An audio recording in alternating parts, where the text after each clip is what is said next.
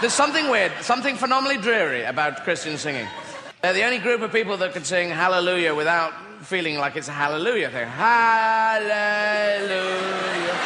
Hallelujah. Joyfully we lock about.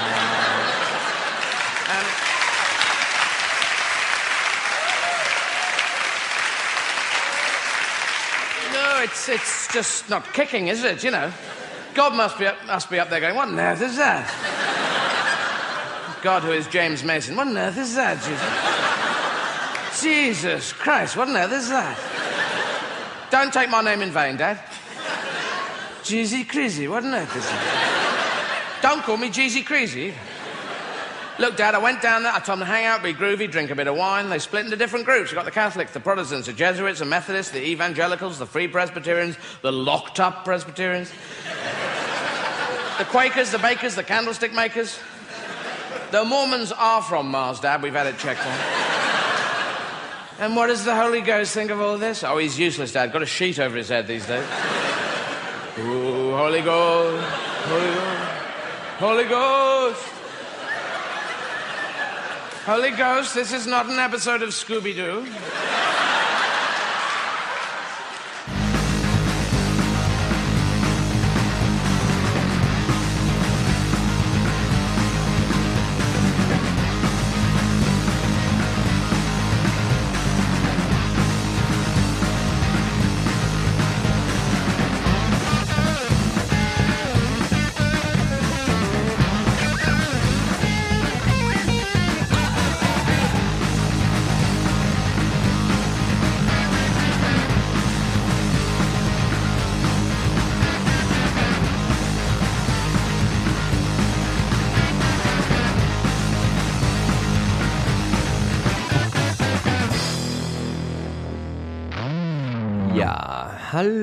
Herzlich willkommen zu 1024. Wir haben es mal wieder geschafft. Heute mit Johannes dem Täufer. Johannes von Ephesus, bitte. Hallo. Okay, sorry. ähm, meiner Wenigkeit Christoph und unserem Sondergast Anim, Religions- und Christentum-Experte. Oh ja. Oh, oh, Oh yeah. ja. Sehr confident auf jeden Ja. Fall schon zum Anfang. Ja, bin ich. Ja, ja, man Thema- muss, man thematisch. Muss halt so tun, Ja, genau, genau. Ja, thematisch haben wir uns heute ein äh, durchaus kompliziertes bzw. komplexes Thema gesucht, nämlich äh, Theologie und Religion, verstärkt Christentum. Ich weiß nicht, was da noch schiefgehen kann. Tatsächlich. Ähm, wir haben aber den ganz wenig Fettnäpfchen, die wir äh, können. definitiv. Also, Also, heute wird viel gepiepst und geschnitten wahrscheinlich. ich glaube, wir können, wir können mal so grundsätzlich über die Folge sagen, no offense. so, so, egal was passiert, no offense gegen niemanden. So. Hervorragender Titel auch für die Folge. No Egal offense. was, no offense. Ja.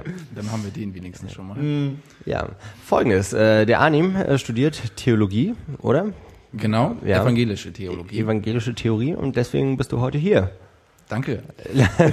Das, das leitet schon in meine erste Frage ein. Also es gibt evangelische Theologie. Ja. Das heißt, so all, also hat Theologie was mit Christentum zu tun? Ähm, ja, also Theologie heißt ja eigentlich erstmal nur Lehre von Gott, aber Okay. ähm, äh, wäre ich jetzt, äh, würde ich das gleiche im Judentum machen, dann äh, wäre es wahrscheinlich Judaistik oder ähnliches. Okay, also das heißt, der, der Begriff Theologie hat schon immer was mit zu tun mit, mit dem Christentum ja, ja, irgendwie. Genau. Also Okay. ich, ich glaube, andere Religionen haben das auch nicht so, dass sie ähm, an der Universität präsent sind und dass man dort quasi Mhm. äh, auf seinen Beruf, wenn man den ergreifen möchte, denn dann auch vorbereitet wird. Also das wären dann wahrscheinlich in anderen Religionen andere Orte, wo man hingehen würde. Genau. Und ähm, dann vielleicht mal so grob, um, also weil du, wa- was ist denn so die Abgrenzung zwischen Theologie und und jetzt, ich weiß nicht, du hast vorhin Religionswissenschaften gesagt. Was ist so der der der der der Unterschied? Ähm, in Religionswissenschaften betrachtest du eben mehr Religionen und vergleichst die dann ein bisschen. Ähm, in Theologie gehen wir nicht so in die Breite. Ich muss mich natürlich auch ein Stück weit mit anderen Religionen auskennen. Ähm, aber wir gehen vor allem tief in die christliche Theologie hinein. Ähm, ja, eigentlich ist es das. Also äh, Theolo äh, christliche Theologie, evangelische Theologie hat dann nochmal besonders den äh, Schwerpunkt, dass wir natürlich eine protestantische Tradition haben seit Luther. Und wir lernen das Ganze natürlich aus einem oder betrachten das Ganze aus einem äh, protestantischen Blickwinkel. Ähm, jetzt banal gesagt, wenn wir äh, äh, praktisch über praktische Theologie reden, was ein Teilbereich ist in der Theologie, da würde man im, äh, an einer katholischen Fakultät äh, viel mehr über Recht lernen. Bei uns lernt man mehr, ähm, was ist, Entschuldigung, was ist, ähm, ja, was ist, also mehr psychologisch, was macht ein, ein Gottesdienst aus, was ist Seelsorge, wie betreibt man Seelsorge. Ähm, Also es ist weniger in der Sozialwissenschaft be- betrachtet, wie funktioniert Religion, sondern eher so tatsächlich eher praktisch. Ja, aber es ist äh, tatsächlich Sozialwissenschaft, die dann äh, da äh, mit reinspielt. Theologie ist, äh, es gibt nicht die Theologie an sich, sondern es sind halt immer andere äh, Fachbereiche oder Methoden, deren wir uns bedienen. Ähm, Im Alten Testament sind sie Altphilologien, im, äh, oder im Neuen Testament auch, also in den exegetischen Fächern, wo es um die Auslegung der Bibel geht. Okay, ja. Ähm, da ist man quasi Sprachwissenschaftler. Ähm, in den äh, in der Kirchengeschichte ist man Historiker, in der äh, systematischen Theologie ist man äh, Philosoph ein Stück weit. Also das sind die Methoden, derer man sich dann eben bedient. Und in der praktischen Theologie werden Soziologie, Psychologie ähm, und ich weiß nicht, ob ich jetzt was vergessen habe. Also Religionswissenschaften sind natürlich auch ein Bereich, dann, wenn man Okay. in die vergleichenden äh, Dings geht. Also die Theologie als Methode gibt es nicht. Hm. Wie ist das denn bei dir bei dem Studiengang? Was, also ganz platt gefragt, was wird man danach? Ähm, das liegt ganz an dir. Also ähm, du, du kannst, wenn du dein erstes theologisches Examen gemacht hast, dich, Ist das auch ein Staatsexamen dann oder ist das dann wieder was anderes? nee, da eben kein Staatsexamen, aber ein Äquivalent dazu, Okay. weil man macht die Prüfung dann in der Landeskirche. Ah, Also okay. die nimmt die Prüfung ab, aber es ist dann natürlich staatlich anerkannt, weil du an einer staatlichen Uni warst. Okay. Ähm, und es ist gleichbedeutend wie ein Diplom, also dein Diplom kriegst du dann mit ausgestellt. Ähm, dann kannst du dich dafür entscheiden, dass du dein Vikariat beginnst und mit dem Ziel des zweiten theologischen Examens, das machst du dann in der Kirche. Da wirst du eben viel mehr praktisch ausgebildet. Okay. Also da lernst du dann eigentlich das, was du wirklich brauchst als äh, Pastor. Also dann wirst du Pastor quasi. Das ist Dann das wirst du. Pastor Okay, genau. okay. oder Pastorin. Oder Pastorin, ja. Ähm, ähm, ja, und sonst ist es, äh, liegt wie gesagt an Hm. dir. Man könnte wie jeder Geisteswissenschaftler Journalist werden. Ähm, Theologen gehen häufig auch in den Personalcoach-Bereich, Mhm. ähm, weil man uns ja unterstellt, dass wir uns gut mit Menschen auskennen Mhm. ähm, und gut zuhören können und Probleme lösen. Ähm, ja, ansonsten Unternehmensberatung, äh, Leiter von irgendwelchen sozialen Einrichtungen. Okay. Ist nicht, ist nicht. Wolfgang Thierse auch Theologe? Ähm, das kann sehr gut sein. Also man Und kann auch Politiker werden. man kann Politiker werden. Unser Bundespräsident, äh, Herr Stimmt. Gauck, ist ja auch Theologe. auch evangelischer? auch evangelisch. Logischerweise, Und ja. unsere Bundeskanzlerin ist Pastorentochter. Also Ah, das ist mal. Die Welt steht einem offen, ja. könnte man sagen. Okay. Gibt es denn bei dir im Studiengang, also ganz wirklich sehr subjektiv und praktisch für dich, gibt es da auch, und vielleicht davor nochmal, du bist ja auch gläubig, oder? Ich bin gläubig, ja. Gibt es auch, ähm, wir hatten ja auch schon mal drüber geredet, off-air, ähm, gibt es viele oder gibt es überhaupt Leute, die ähm, eben nicht gläubig sind und das Ganze aus so einem reinen Interessensgewinn oder aus einem reinen Wissensgewinn äh, betreiben? Die gibt es tatsächlich. Ähm, das sind dann Werden die gemobbt? au- auf jeden Fall. Also Nein, sorry, erzähl weiter. äh, wir haben da so Maßnahmen. Oh, stell dir großartig vor, Stell dir großartig vor. Nee, also man, man kann halt Atheist sein, man kann sonst was sein. Das ist eine ähm, staatliche Einrichtung und jeder darf das studieren. Ähm, ich behaupte aber mal, es ist nicht so interessant, wenn man nicht irgendeinen Bezug zum Glauben hat. Also weil es eben doch dann auch anstrengend ist, drei alte Sprachen zu lernen und sich da durchzuboxen, ähm, das ist schon, also ohne irgendwie da einen Bezug zu haben zu alttestamentlichen, neutestamentlichen, kirchengeschichtlichen Schriften, wird es sehr anstrengend. Und deswegen sind die meisten auch, also ich, ich stecke natürlich nicht drin in den Menschen, aber Ja. ich habe den Eindruck, die sind alle in irgendeiner Weise gläubig. Hm. Das ist nämlich eine spannende Frage, ob ob es quasi ähm, Menschen gibt, die äh, nicht äh, also nicht religiös sind oder nicht nicht an an an Gott glauben, um es ganz praktisch zu sagen, Theologie studieren und dann während des Theologiestudiums quasi die sogenannte Erleuchtung erfahren. Das dann so, dass dass dann so der Punkt Ja. kommt, wo man dann Christ wird. Gibt's sowas? Oder vielleicht, auch ganz an, banal vielleicht, auch, vielleicht auch andersrum. Also ich Das wäre glaube, meine nächste Frage gewesen. ja, also ich glaube, der Weg andersrum ist äh, eher häufiger, Ja. dass äh, Menschen tatsächlich da auch vom Glauben abfallen, wie man so schön sagt, äh, weil das natürlich, also das hat nicht mehr so viel mit Kinderglauben dann zu tun. Also man durchläuft da äh, tatsächlich ein Studium, wo man den, die Religion auch in ihrem geschichtlichen Werdeprozess äh, versteht. Also das ist in irgendwo auch dann alles sehr menschlich Entzaubert alles wahrscheinlich. ziemlich. entzaubert, ja. Ähm, das ist dann äh, eine Frage der Persönlichkeit, ob man die, das mag äh, an sich, diesen Gedankenansatz, äh, dass alles irgendwie geworden ist auch. Ja. Ähm, und viele haben das halt nicht. Also die gehen ins Studium und denken, ja, hier beschäftige ich mich die ganze Zeit mit Gott und das ist äh, alles einfach oder so. Und äh, vertragen das einfach nicht. Also äh, allein das Schriftverständnis. Häufig haben die Menschen ja ähm, gerade im evangelikalen Bereich dann den äh, äh, die- Meinung, die, dass die Bibel ist Wort Gottes und von Gott eingegeben. Ähm, und da darf man nicht dran rütteln quasi. Das, was in der Bibel steht, ist auch tatsächlich so passiert und hat, ist im Literalsinn quasi so gültig. Ja. Ähm, wir betrachten das im historischen Kontext eben. Also Okay. wie ist, wie, wir gehen davon aus, dass es verschiedene Schichten gab, verschiedene Verfasserkreise und äh, das hat sich nach und nach entwickelt. Vielleicht gab es mündliche Vorstufen und da wurden Fortschreibungen gemacht von Menschen. Also es ist äh, sehr stark menschlich geprägt einfach. und Also- auch vom ori- altorientalischen Kontext äh, äh, geprägt. Okay. Also würdest du fast sagen, dass, äh, ähm, naja, wobei, also es rüttelt schon ein bisschen am, an dem, an, an, an dem Glaubensmuster und ähm, die, die wörtliche Auslegung der Bibel ist jetzt nicht euer Thema eigentlich, ne? Ähm, die Auslegung der Bibel schon, aber nicht, schon, aber die- äh, die- nicht äh, die wörtliche wörtliche in dem. Sinne. Aber äh, ja, es, es rüttelt daran, aber für mich ist es mehr so, der Glaube transformiert sich in einer Weise. Mhm. Okay. Und äh, ich erfahre das Studium eigentlich als ganz große Bereicherung. Also Mhm. weil Glaube auch irgendwo an Plausibilität für mich gewinnt. Also ich verstehe, wie etwas entstanden ist, das hört sich für mich logisch an. Und äh, dann kann ich mich entscheiden, ob ich das mag oder ob ich das nicht mag.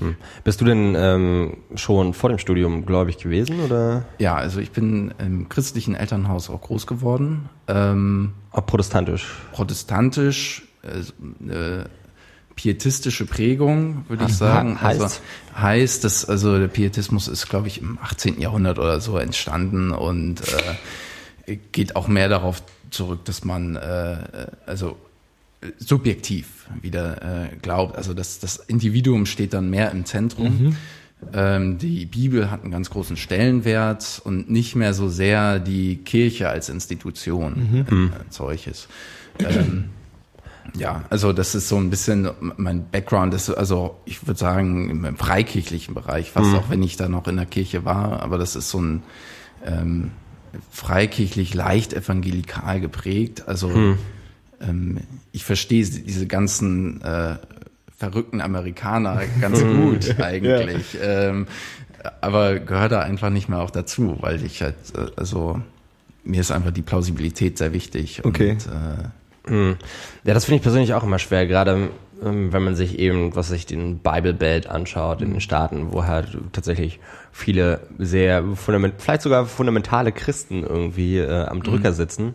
Ähm, und wo es dann halt naturwissenschaftliche Museen gibt, wo dann halt irgendwelche äh, prähistorischen Menschen auf Dinosauriern reiten und und und. Ja, ja. Und dann eben dann behauptet wird, okay, die Erde ist halt maximal 6000 Jahre alt und wo halt Ja. wirklich eine sehr äh, wörtliche ähm, wo die äh, Bibel sehr, sehr wörtlich genommen wird.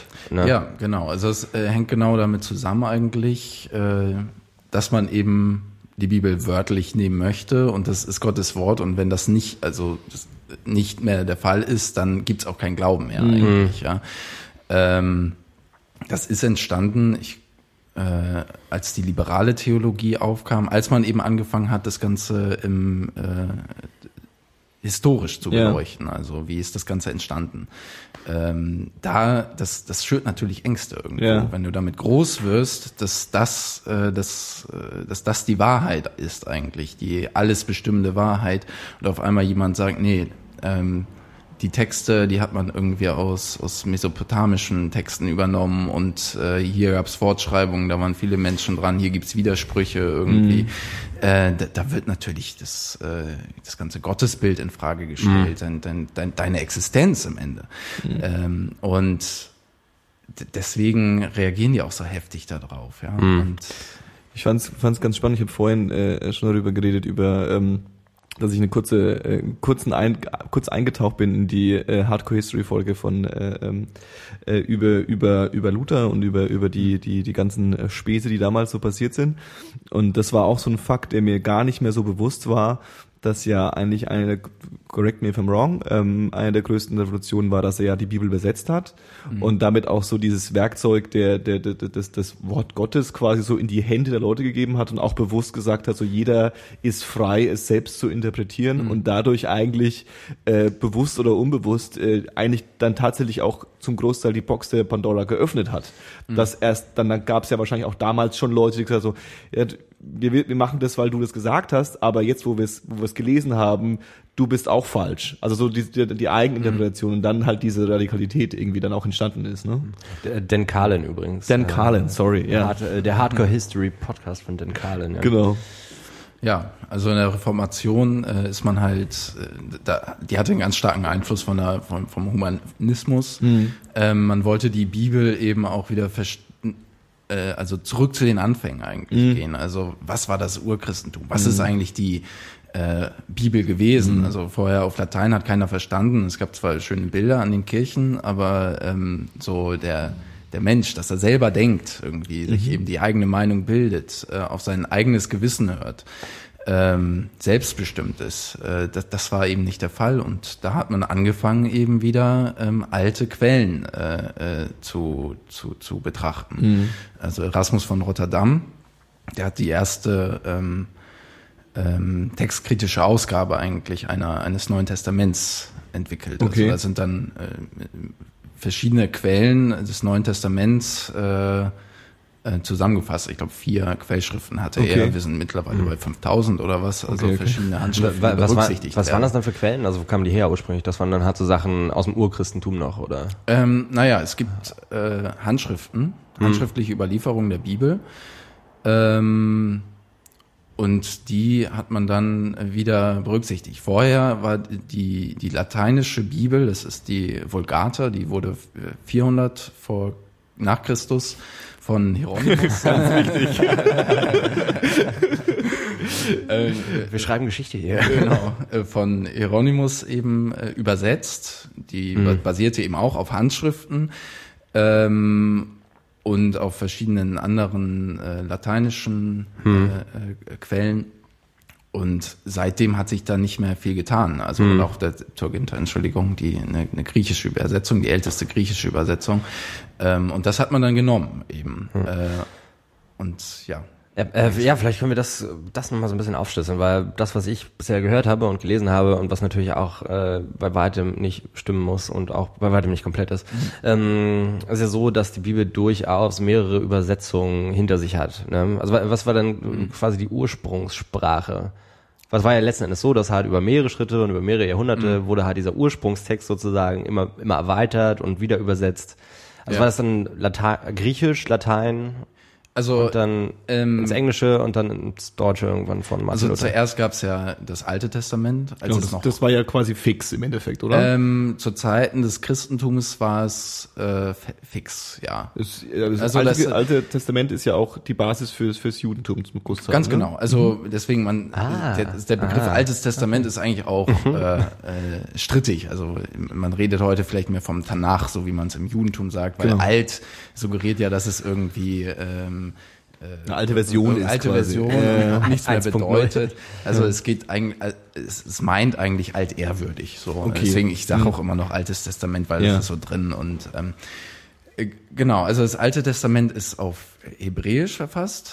Ähm, das, es gibt äh, einige aramäische ähm, äh, Bereiche. Ähm, und was war die Frage überhaupt? Ach so, ja, was quasi die Übersetzung für Schritte durchlaufen haben. Kann so. man das irgendwie so ein bisschen stringent verfolgen? Genau. Also das, das kann man schon verfolgen. Also die, die ursprünglichen Handschriften waren halt äh, hebräisch oder aramäisch. Zu, zu welcher Zeit jetzt ungefähr? Also Das, Die ältesten Handschriften, also unsere Handschriften, die, die wir haben, die sind natürlich jünger, ne? Also, aber auf die Zeit, auf die wir die Entstehung der, der Handschriften quasi ähm, Okay. äh, datieren, die sind, äh, die, das wäre dann so äh, 1000 vor Christus, ähm, mehr 800 vor Christus und der Großteil ist eigentlich dann im, im 6. Jahrhundert entstanden eigentlich. Also da ist äh, hat sich ganz viel getan, weil das äh, Volk Israel dann eben ins Exil gewandert ist, ähm, ins babylonische Exil und äh, eben die Id- Identitätsmarker neu bestimmen musste. Die, die Identitätsmarker davor sind weggefallen, also das, äh, waren Tempel, König äh, und Land.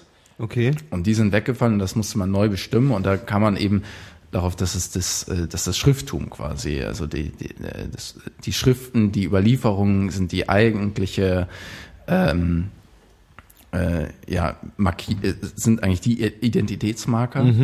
Und da hat man Schriften gesammelt, fortgeschrieben und da gab's also große, ähm, ähm, da hat sich ganz viel Religion entwickelt. Da ist eigentlich auch erst im babylonischen Exil der Monotheismus entstanden. Aber jetzt muss ich zurückkommen auf die Frage. Entschuldigung. Ähm, ja, das, waren, da gab's dann eben äh, hebräische äh, über, äh, über äh, nicht Übersetzungen, aber hebräische Handschriften, die wurden dann im äh, dritten bis ersten Jahrhundert ins Griechische übersetzt. Das Okay. ist dann die Septuaginta in Alexandrien, in der jüdischen Diaspora-Gemeinde dort.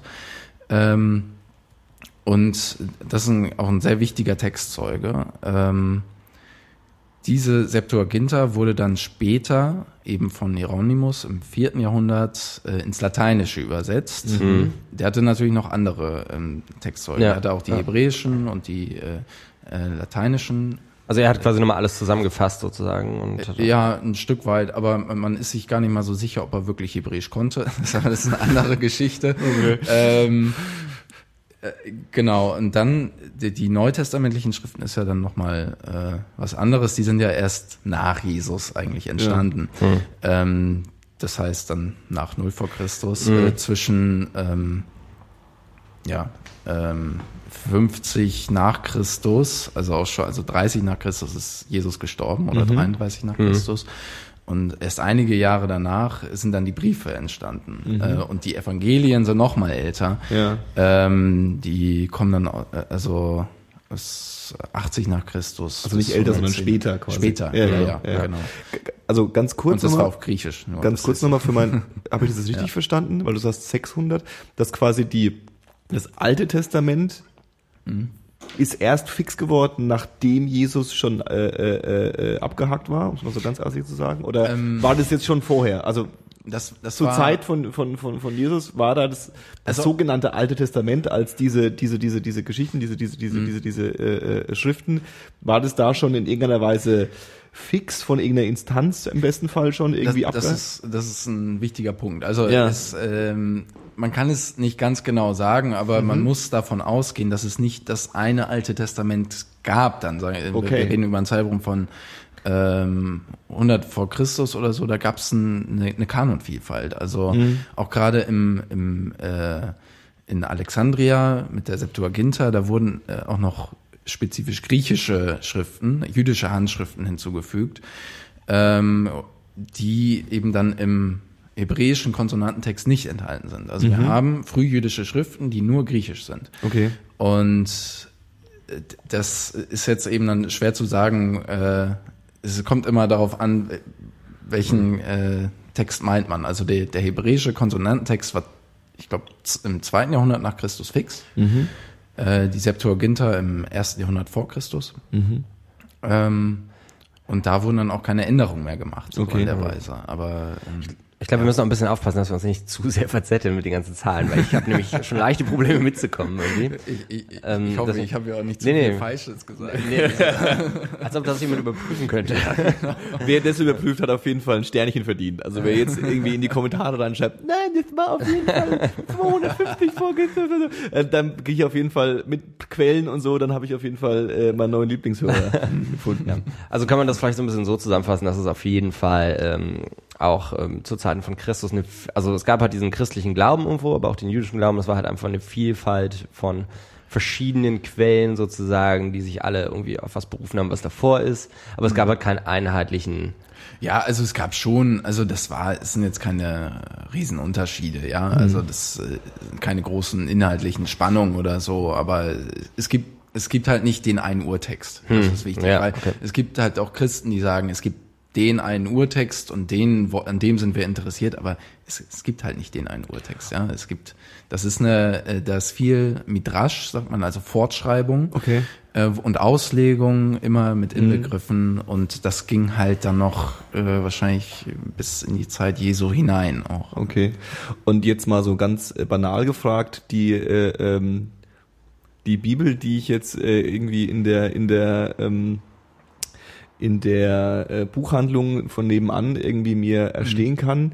Ähm, wann ist denn diese Schriften zusammengeführt worden? Also wann hat man dann beschlossen, so, das ist jetzt die Bibel, Punkt. Also jetzt Ja. mal so ganz krass gesagt. Ähm, ja, also das Neue Testament, die Kanonisierung, die hat natürlich noch ein bisschen länger gedauert Ja. auch. Also ähm, die war fest, jetzt muss ich wieder eine Zahl nennen.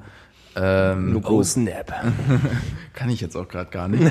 ähm, ähm, na, die, die, das ist noch eine komplizierte Geschichte, wie die entstanden ist. Also äh, muss man die christliche Situation eigentlich mal beleuchten, in, in, in denen die, also die biblischen Briefe, die wurden halt untereinander ausgetauscht und die Schriften, die Gemeinden standen in regen Kontakt und Es gab ja keine Überinstanz, wie das in der katholischen Kirche ist, sondern es gab schon so Genau. viele Gemeinden, die halt irgendwie Kommunikation hatten. Ne? Ja, genau. Und das war auch äh, eben nicht hierarchisch erstmal am Anfang, also im ersten Jahrhundert noch. Das waren dann äh, häufig einfach charismatische Gemeinden, also die die Geistgabe Gottes hatten.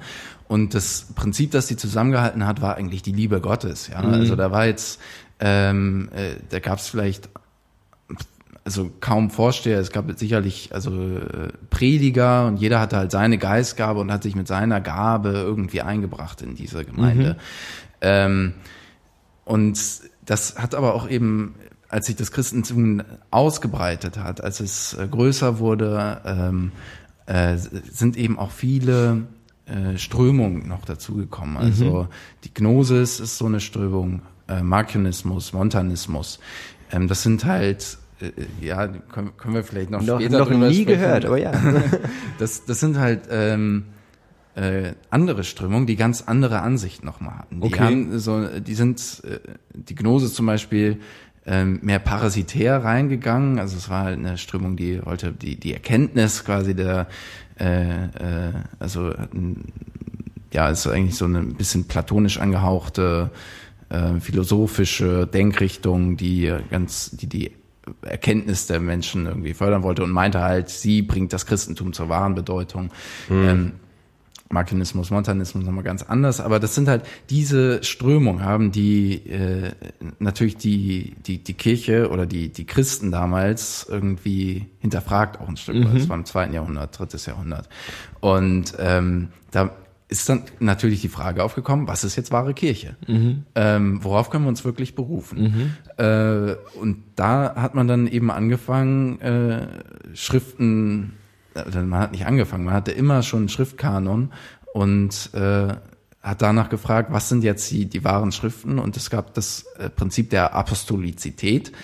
Also das, also der was äh, ist steht in, in also was kann sich auf einen Apostel berufen quasi? Was Okay. hat ein Apostel geschrieben? Apostel sind die äh, Jünger Jesu und Paulus. Die wirklich vor, vor, äh, vor Ort waren, um es mal so ganz äh, Genau, klassisch zu sagen. noch ja. genau. Die live dabei waren. Also was lässt sich darauf äh, zurückführen oder ähm, was äh, entspricht dem apostolischen Bekenntnis, also dem Bekenntnis zu Jesus eigentlich?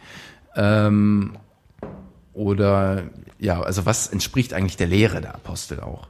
So, also, äh, und dann erst äh, kann ein, ähm, ein, ein, eine Schrift auch als, als Wort Gottes angenommen werden. Okay. So, und deswegen haben wir eben auch äh, viele Schriften, äh, die es nebenher gab. Ähm, die sind alle nicht, äh, so, sogenannte apokryphe Schriften, die sind dann alle nicht äh, in den Kanon gekommen im Endeffekt. Ähm, so, und ich suche die ganze Zeit nach der Zahl, wann, wann das jetzt war. Also ich denke, ähm, im äh, dritten Jahrhundert nach Christus war das relativ fix. Also es gab natürlich an unterschiedlichen Orten unterschiedliche ähm, äh, äh, äh, Buchzusammenstellung, also wenn man so möchte, die, die, wenn du eine Schallplattensammlung hast, deine zehn liebsten ähm, Okay. Schallplatten, die, die, die haben sich unterschieden dann von Ja, ja. Ort zu Ort, aber so drittes, viertes Jahrhundert war dann das, das Neue Testament auch fix. Mhm. Ähm, so, das war jetzt der erste Teil der Antwort. Ja, ist klar. Ähm, das, der, der, der, darf ich weiterreden? Ja klar, also du, Also, du musst reden. ähm, Luther hat das noch, also diesen Kanon, äh, also die, die katholische Kirche hat einen anderen Kanon, jetzt nochmal eine andere Bibel Okay. als die äh, äh, Protestanten. Okay. Ähm, weil der Luther hat im Alten Testament die sogenannten apokryphen Schriften des Alten Testaments herausgenommen, hieß, also im, bei den Katholiken heißen die deuterokanonische Schriften, aber das ist auch nicht so wichtig. Also das sind eben die Schriften, die auf Griechisch waren. Okay. Also eben die ähm, griechischen Handschriften, ich hatte es ja gerade schon gesagt, die dann in, äh, äh, in frühjüdischer Zeit entstanden sind, als Palästina schon hellenistisch geprägt war, also griechisch geprägt, das, äh, Griechenland die Vorherrschaft in, in Palästina hatte. Ähm, und die hat er dann wieder rausgeworfen, weil er meinte, eben der, der Urtext, Luther ist noch davon ausgegangen, es gibt diesen Urtext, der, der, äh, der, der göttliche, das göttliche Wort Ja. quasi, ähm, dass der auf Hebräisch geschrieben sein muss. Eigentlich, Okay. ein, eigentlich ein Denkfehler, aber ähm, das mag man ihm verzeihen, das ist ja schon eine Weile her. ähm, na, die hat er auf Ist jeden schon, Fall ist schon dann- okay, Luther. die hat er dann auf jeden Fall rausgenommen. So. Und deswegen haben die, äh, ähm, die Katholiken ganz selbstverständlich noch äh, einige Bücher mehr im, in ihrem Kanon. Äh, Luther hat sie auch als nützlich und gut zu lesen ähm, beschrieben, aber eben nicht mit diesem göttlichen Verstehe. äh, Kern quasi. Verstehe. Und ähm, um das vielleicht irgendwie ein bisschen ähm, aufzuspalten, nochmal so ein bisschen, weil wir jetzt so ein paar Begriffe durcheinander ge geworfen haben. Also das Neue Testament, ich habe es mir, ich weiß es nicht auswendig, ich habe mir das aufgeschrieben aus der glorreichen Wikipedia, ja, der, der, der, der Heiligen Schrift des 21. Jahrhunderts. Ja. Alles, was da steht, muss wahr sein. ähm, so ähm, wie in der Bibel. ja, genau. Es ist im Ende eher eine, die, den Vergleich zwischen Wikipedia und Bibel. Der ist Ja. vielleicht teilweise passend, aber Da wollen wir, wollen wir uns nicht zu weit aus dem Fenster genau. lehnen wohl. Ja. Ähm, aber ähm, es gab, ich habe es mir aufgeschrieben, es gab äh, die Evangelien. Ja. Es gibt äh, äh, ähm, dann einmal die die Briefe. Dann Genau. hier habe ich aufgeschrieben Apostelgeschichte äh, Lukas und dann die Offenbarung. Das sind so die vier Mhm. Main Parts, ja. Und Genau. Evangelien sind quasi Das sind äh, Schriften, die das Leben Jesu beschreiben eigentlich. Okay, Und okay. auch dann schon seine Wiederkunft. Äh, also dein, nicht seine Wiederkunft, muss ich aufpassen, also seine Auferstehung. Okay, beschreiben. okay, das ist quasi so die die die die äh, ähm, die Geschichten und die äh, was was jetzt mal so der alltägliche Christ äh, äh, oder der der Mensch, der in einer alltäglichen christlichen Welt lebt, irgendwie so mitbekommt. Also es gibt irgendwie so Weihnachten, Geburt Jesu, irgendwie es Mhm, gibt genau. äh, das Osterfest, irgendwie äh, äh, Kreuzigung, es gibt irgendwie noch so ein paar andere, also die, Pfingsten, die, die, genau, die, ja. dieser Lebens die Lebensgeschichte im Endeffekt. genau. Und äh, ähm, weil es so ein bisschen Evangelien, evangelisch und so, das, das äh, komme ich auch immer durcheinander. Eu- Evangelion ist ja die frohe Botschaft quasi. Ah, Die- okay, die, okay, okay. Also die gute Bo Eu ist gut. Äh, Das ist so die Lagerfeuergeschichte, die man erzählt hat, um die Leute so ein bisschen zu bannen, um es mal so ganz äh, Ähm, dreist zu sagen. ja, ich, ich Ja. ja, ja, auf jeden Fall. Also das, ähm, das ist interessant. Also man geht auch davon aus, dass es, also wie, wie gesagt, die Evangelien sind weit später entstanden, als Ja. das Leben Jesu war. Die Briefe waren vorher da, auch wenn sie ähm, äh, chronologisch gesehen natürlich nach dem Leben. Richtig, ja, ja. So, aber ähm, das ist ein interessantes Stilmittel des Christentums. Wir packen das Ganze in eine Geschichte. Mhm. Total, ja. Weil das ist spannend einfach. Ja, das packt die Leute, das nimmt die mit. Ähm, Aber das impliziert ja auch, dass da relativ viel äh, Symbolgehalt drin ist, oder? Weil ich meine, natürlich wird das ja, könnte ich mir zumindest vorstellen, ein Stück weit Fiktion, äh, Fik- Fiktion sein. Ähm, Vielleicht auch, um bestimmte Regeln oder äh, bestimmte Weisheiten irgendwie da drin zu verpacken. Die Und- Moral und, der Geschichte. äh, Sozusagen. Und Jesus eben so ein bisschen auch als, äh, als Posterboy zu nehmen. Ga- Weitestgehend gesagt. Ja, also Jesus wurde sicherlich äh, im, im Laufe der Überlieferung irgendwie auch überformt und äh, hat eine Veränderung durchgemacht. Also man hat in der Forschung versucht, den historischen Jesus zu konstruieren. Was ist denn jetzt wirklich passiert? Da ist man gnadenlos gescheitert, Ja. weil ähm, es, man kann das irgendwie nicht auftrennen. Was ist jetzt? Also äh, verschiedene Leute äh, sind da zu komplett unterschiedlichen Ergebnissen gekommen. Und das heißt einfach, es ist unmöglich. Also ähm, natürlich ist das irgendwie, äh, ja, es ist eben eine Geschichte. Aber der, die, die, es soll eben irgendwie die Wahrheit von Jesus rüberbringen. Und ich finde es sehr schön, dass es vier Evangelien gibt. Da gibt es immer noch mal dann theologische Unterschiede eben auch. Sind es Also denn das- äh, vier Versionen von der Geschichte? Ich bin ja auch selbst nicht so drin in der Theologie. Oder es, sind das äh, quasi Part 1, 2, 3 und 4? Nee, nee, also das sind verschiedene Versionen tatsächlich. Ah, also sie okay. haben Übereinstimmung, die haben deswegen wahrscheinlich auch auf äh, äh, gleiche Quellen zurückgegriffen. Mhm. Ähm, und ähm, Aber so jeder Autor bringt so ein bisschen seinen Schwerpunkt mit rein. Genau. Quasi. Das ist dann so ein bisschen auch das, was wir im letzten, in der letzten äh, Episode hatten, wo ich irgendwie, ich habe schon wieder vergessen, wer es war, ähm, dass jetzt irgendwie vor gar nicht so langer Zeit ähm, ein, Evangelium in, in, äh, gefunden wurde, was jetzt aktuell in der Türkei liegt. Ich weiß nicht, ob du weißt, was ich meine. ähm, ich weiß jetzt nicht welches, aber es gibt ja tausend Ja, ja, genau, genau. Also, Wo dann auch so ja. im Endeffekt auch wieder die Geschichte Jesus äh, beschrieben wird, aber halt äh, dann so Key-Elemente ganz anders sind. Also in der Geschichte war das so, dass ähm, äh, Jesus nicht am Kreuz gestorben ist, sondern äh, Judas am Kreuz gestorben ist. Und also das sind ja dann schon so essentielle Änderungen, die dann irgendwie ja. da waren. Verstehe, okay, okay. Genau, also das ist genau das Ding. Also das, es gibt viele Schriften, aber Mhm. nicht alle Schriften schaffen es in Kanon, weil es, die hatten einfach nicht die, Ja. die Bedeutung im Urchristentum oder in den, im, im frühen Christentum ähm, wie andere. Äh, ähm, Und ist eigentlich ganz spannend, dass man ähm, dass das äh, bei all dem, also der der der äh, äh, strenge Atheist, der irgendwie sich gern über über über Religion, ich will muss aber eine Schanze für fürs Christentum und für Religion schlagen immer hier, ähm, hier darüber immer lustig macht oder sich das irgendwie äh, schlecht redet. Ähm, eigentlich ja auch ein spannender Ansatz zu sagen, ja, es gibt die, wir haben, es sind vier Geschichten, die eigentlich dasselbe erzählen. Also um auch so ein bisschen, weil jeder, der das mit einem klaren äh, Gedanken liest, würde dann wahrscheinlich verstehen, okay, alles klar, es ist nicht alles genau so gewesen, sondern es gibt Interpretationen von dieser Geschichte und das ist ja quasi in dem einen Buch sogar schon dargelegt, ja. ja, also da, also mir würden sicherlich auch viele Gläubige widersprechen. Also Ja. es gibt ja äh, gerade dann bei Leuten, die dann eben eine sehr wörtliche Mhm. Interpretation der, äh, der Bibel bevorzugen, dann auch den Ansatz, nee, hier ist irgendwie alles äh, harmonisch Ja. und was weiß ich, aber Ja. man muss eben wirklich auch genau hingucken, um Genau. dann zu sehen, ja, nee, Moment, da ist eine kleine Variation, hier gibt's einen anderen theologischen Schwerpunkt oder ähm, er berichtet von dem, er berichtet davon nicht oder er berichtet Okay. das anders. Und ähm, jetzt hatten wir die Evangelien, jetzt ähm, ganz kurz noch die, die Briefe. Das waren jetzt, wer, wer hat die Gesch Briefe der Apostel, ist es, glaube ich, so der, der Begriff. Also, Äh, ja, also die, äh, also die meisten Briefe sind von Paulus, okay. äh, der War das nicht der erste Papst? Nee. Das war Petrus, Also, oder? Also- Pe Petrus, also die Aber es- katholische Kirche, die beruft War das sich nicht, auf war das nicht Petrus, Steve? Ja. Paulus und Saulus, das ist eine Ist- ist das vom der- Saulus und Paulus. Ist das der Paulus?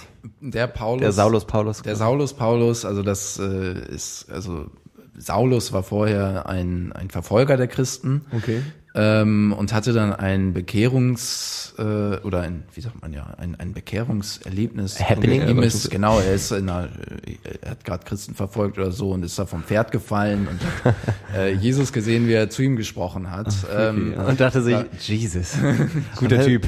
Auch schon so eine schöne Metagedanken, ne? Also das Christentum mit seinem missionarischen Anspruch so, es gibt die Möglichkeit, dass du uns doof findest und dann kommt der Punkt, wo du auf einmal unser, unser größter Vertreter wirst und uns irgendwie und das erlebst. So, das ist ja eigentlich Ja. auch eine spannende Sache. Ähm, ja, also dass er, also man weiß halt nicht jetzt, wie, inwiefern das diese Geschichte von seiner Bekehrung äh, äh, stimmt, aber es ist wahrscheinlich, also historisch wahrscheinlich, dass er tatsächlich Christen verfolgt hat ähm, und dann eben zum, zum Verfechter, zum größten Verfechter eigentlich des Christentums wurde, den es gibt. Also auch äh, die prägendste Figur eigentlich äh, der, der ähm, des Christentums. Andere Briefe sind dann von, von Petrus, ähm, Jakobus, also es gibt viele Schriften, nicht alle Schriften, die dann auch Paulus oder ähm, irgendwem zugeschrieben sind, ähm, sind nicht wirklich von ihm, Ja. sondern sogenannte pseudepigraphe Schriften. Okay. Das kann man daran festmachen, dass dann doch, also wenn man die äh, das Vokabular vergleicht, dass es sich komplett unterscheidet irgendwie. Und Also, äh, also waren das dann womöglich Gelehrte, die sich dachten, ähm, ich habe auch was dazu zu sagen, aber meine Meinung zählt vielleicht in dem Kontext nicht ganz so viel und Ja. deswegen veröffentliche ich das unter dem Namen halt. Äh, Genau, Petrus, also Paulus, das war äh, damals auch komplett gängig, also es war kein Vergehen des, äh, deswegen. Ja.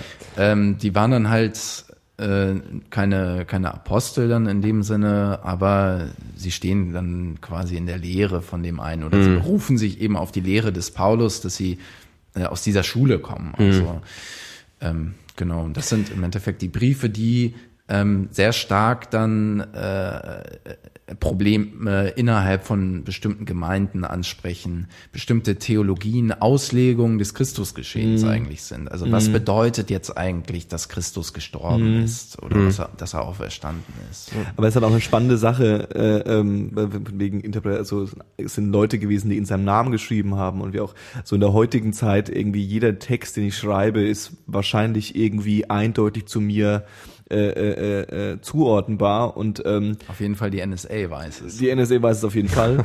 ähm, und äh, zu der damaligen Zeit, wo es ja, also das war ja noch weit vor Buchdruck und so Zeugs, ja, wo es diese Vervielfältigung gar nicht gab, wo du darauf abhängig warst, dass wenn du wissen wolltest, was der äh, Paulus gedacht hat oder was der Petrus gedacht hat oder was irgendein Apostel oder irgendein äh, gedacht hat, warst du irgendwann, wenn die dann nicht mehr äh, äh, äh, gelebt haben, warst du davon abhängig, dir anzuhören, was die Leute ge gesagt haben, die äh, ähm, von ihnen quasi äh, gelehrt wurden. Ja, also du, das, das ist ja im Endeffekt die Vervielfältigung, also der Gedanke wurde so weitergegeben über über Lehre. Von daher gesehen, ja.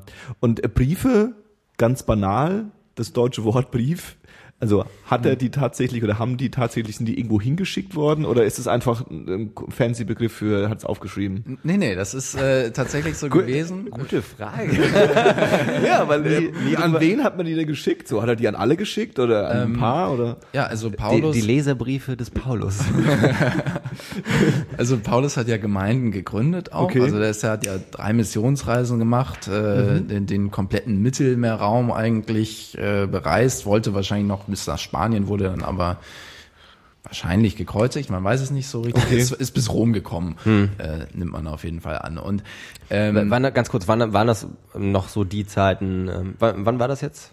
Um das ein bisschen Ähm, historisch einzuordnen? äh, muss ich Pi mal? Daumen. Also es muss irgendwann vielleicht 35 nach. Na, ist das, Also das, war, das war noch die Zeit der Christenverfolgung auch im Römischen Reich dann, oder? Ja, ähm, ja, ja, also noch nicht, doch auch. Also Aber wo das das noch nicht, Christentum- die, noch nicht die großen Christenverfolgungen. Okay. Ähm, Aber so das die römische- kommen dann erst später, als dann die Christen auch ein bisschen bekannter waren. Äh, Aber schon so im ersten Jahrhundert ging es Okay. schon los auf jeden Also wo Fall. sich das Römische Reich gedacht hat, hm, wir haben da äh, Mhm. eine Gruppierung, die könnte unserer momentanen Macht gefährlich werden und das finden wir nicht ganz so gut und Äh, die Und Macht war es eigentlich nicht mal. Also äh, ja oder unter unserer, in- unserer Vormachtstellung, wie auch immer. Genau, also es war auf jeden Fall nicht die, die Religion, das Christentum an sich, was äh, die, die, die meisten Christenverfolgungen hervorgerufen hat, sondern ähm, ähm, das, das Römische Reich war ja ein äh, äh, polytheistischer, Mhm. äh, äh, polis, politisch, Polytheist, Die haben an mehrere Götter geglaubt genau. quasi, ja. Und das, das gehörte auch so zum Reich dazu. Das hat die Salus Publica sichergestellt, also das Wohl des Reiches. Und äh, die Christen wollten sich natürlich nicht äh, diesem äh, also zu anderen Be- Göttern bekehren. Das ist ein Christentum ist eine universalistische Religion. Es gibt nur den einen Gott und nur dem darfst du auch äh, äh, äh, op- opfern. Regel Oder- Nummer eins, Nee, wir opfern nicht? ja gar nicht mal. nicht, Also, aber Regel Nummer eins war das ja, ne? Äh, äh, äh, äh, also Gebot Nummer eins. Gebot Nummer eins, genau. Ja. Ähm, ich bin der Herr dein Gott. du sollst keine anderen Götter haben. So, neben keine ja, genau. Alter. Pass mal auf. Okay. Ähm, genau, und, äh, und de- deswegen äh, waren die äh, Christen eigentlich eine Gefährdung des, des äh. Reichswohls. So, ja. Äh, Wohls, ja. Und ähm, ja, das war, das hat uns jetzt aber von der eigentlichen Frage wieder weg. Genau, ob das Briefe waren. Ob es Briefe es war, genau. Also es waren eben äh, also die Gemeinden standen untereinander in Kontakt. Äh, Paulus natürlich auch ganz stark mit seinen Gemeinden, die er hochgezüchtet hat, äh, mehr oder weniger. Ähm, und äh, da hat man dann äh, Briefe verschickt. Die wurden dann äh, häufig Kaufleuten mitgegeben auf den Weg oder ähm, sonstigen Boten. Und da, da gab es tatsächlich regen Verkehr. Anders wäre diese Kanonisierung von, äh, von, von Bibel, dass man irgendwie eine Übereinstimmung findet, auch von, von Texten. Nicht möglich Gar gewesen. nicht möglich gewesen. Also ähm, man, man stand da schon in Kontakt. Ja. Hm, okay. Und jetzt die, äh, um das noch äh, zum Abschluss zu bringen, die, die zwei anderen Parts, also die, die, was, was, was ist die Apostelgeschichte? Ähm, die Apostelgeschichte ist äh, aus dem, äh, vom selben Verfasser wie das Lu Lukas-Evangelium. Okay. Das nennt man dann auch das lukanische Geschichtswerk. Also es Ja. beginnt mit, mit Jesus ähm, oder schon vor Jesus eigentlich, mit den drei Männern aus dem Morgenland Mhm, und okay. ähm, geht dann halt, äh, äh, beschreibt dann eben auch die paulinische Missionsreisen, aber Okay. auch äh, die, äh, ja, wie die Jünger dann zusammensaßen, als Jesus gestorben war, wie sie verzweifelt waren, wie er dann auch plötzlich wieder da ist. Mhm. Ähm, äh, ja, also es ist eigentlich nochmal die Fortsetzung der Evangelien eigentlich. Mhm. Und deswegen steht sie auch im, im äh, neutestamentlichen Kanon direkt hinter Okay. äh, dem Johannesevangelium dann. Aber das ist eine andere Geschichte. Genau. Ist es von Johannes von Ephesus? Ähm, Ist nicht, also ich, ich, ich kenne mich da nicht so krass aus. Ich weiß nur, dass, weil wir es vorhin davon hatten, dass ich, also äh, äh, ich bin ja katholisch getauft, Ja. Und äh, in meiner gesamten äh, äh, katholischen Karriere, die ich hinter mir habe, war natürlich immer das erste Gedanke Johannes der Täufer. Ja? Also meine Oma Ja, hat ja. mich, glaube ich, immer zum zum zum Namenstag von Johannes der Täufer gratuliert. Ähm, wo ich ja dann immer sagen musste, irgendwann habe ich es noch nicht mehr gemacht, weil dann habe ich die Kohle trotzdem bekommen. Äh, äh, ähm, dass Das, ich- das ist doch der christliche Gedanke. dass ich, genau, dass ich nicht vom Täufer bin, sondern, aber ich weiß auch, dass mein Vater, der tatsächlich ähm, überhaupt nicht äh, christlich war, äh, ähm, trotzdem irgendwie darauf bestanden hat, dass ich nicht Johannes der Täufer bin, sondern Johannes von Ephesus, was äh, ein Jünger von Jesus war, richtig? ähm, äh, also es gibt verschiedene Johannese. Okay, okay. Äh, ob das jetzt immer derselbe ist, das, da bin ich jetzt auch Hm. überfragt. Also das, ich, ich äh, bezweifle auch mal, dass es jetzt äh, for, äh, forschungsgeschichtlich äh, wirklich geklärt ist, Ja, ja. welcher Johannes das ist. Das sind Okay. meist nur Vermutungen dann. Okay, okay. Ähm, aber das kann Kann gut, gut sein, ja, ja. kann gut Das sein. der- Weil Johannes Täufer ja- war ja, hat ja nichts mit, mit, mit, nichts mit, mit Aposteln zu tun gehabt. Johannes Täufer war später ein Heiliger, glaube ich. Äh, Ne? nee, nee. Weil, war der nicht vor Jesus? Der war vorher, genau. Das Ach, ist äh, der, freaky. der wiederko also wird als der wiederkommende äh, ähm, Elia äh, gedeutet. Also im äh, im Alten Testament Mhm. wird ja äh, äh, die Wiederkunft des Elia prophezeit. Die, ich glaube, die Juden warten, also die meisten Juden warten auch heute, heute noch, noch. darauf, dass äh, Elia wiederkommt, aber die Christen haben halt äh, gesagt, Johannes der Täufer ist der, ähm, der wiedergekommene Elia, der eben den Messias, also Jesus, Messias heißt der Gesalbte, also es kommt aus der Königsideologie des Alten Testaments, wurde aber auf einen ähm, endzeitlichen äh, Herrscher eigentlich äh, äh, dann ge gedeutet, auch schon im Alten Testament. Und die Christen haben halt gesagt, ja, Jesus ist der Messias und Johannes der Täufer hat ihn schon angekündigt. Und Ah, ja, okay. also da gibt's auch dann Theorien, dass, äh, dass, dass sie vielleicht nebenher irgendwie äh, zwei verschiedene äh, Täufer waren ähm, Okay. oder zwei verschiedene Personen, aber Okay. das, das ist dann halt auch alles äh, mehr, mehr hypothetisch so dann.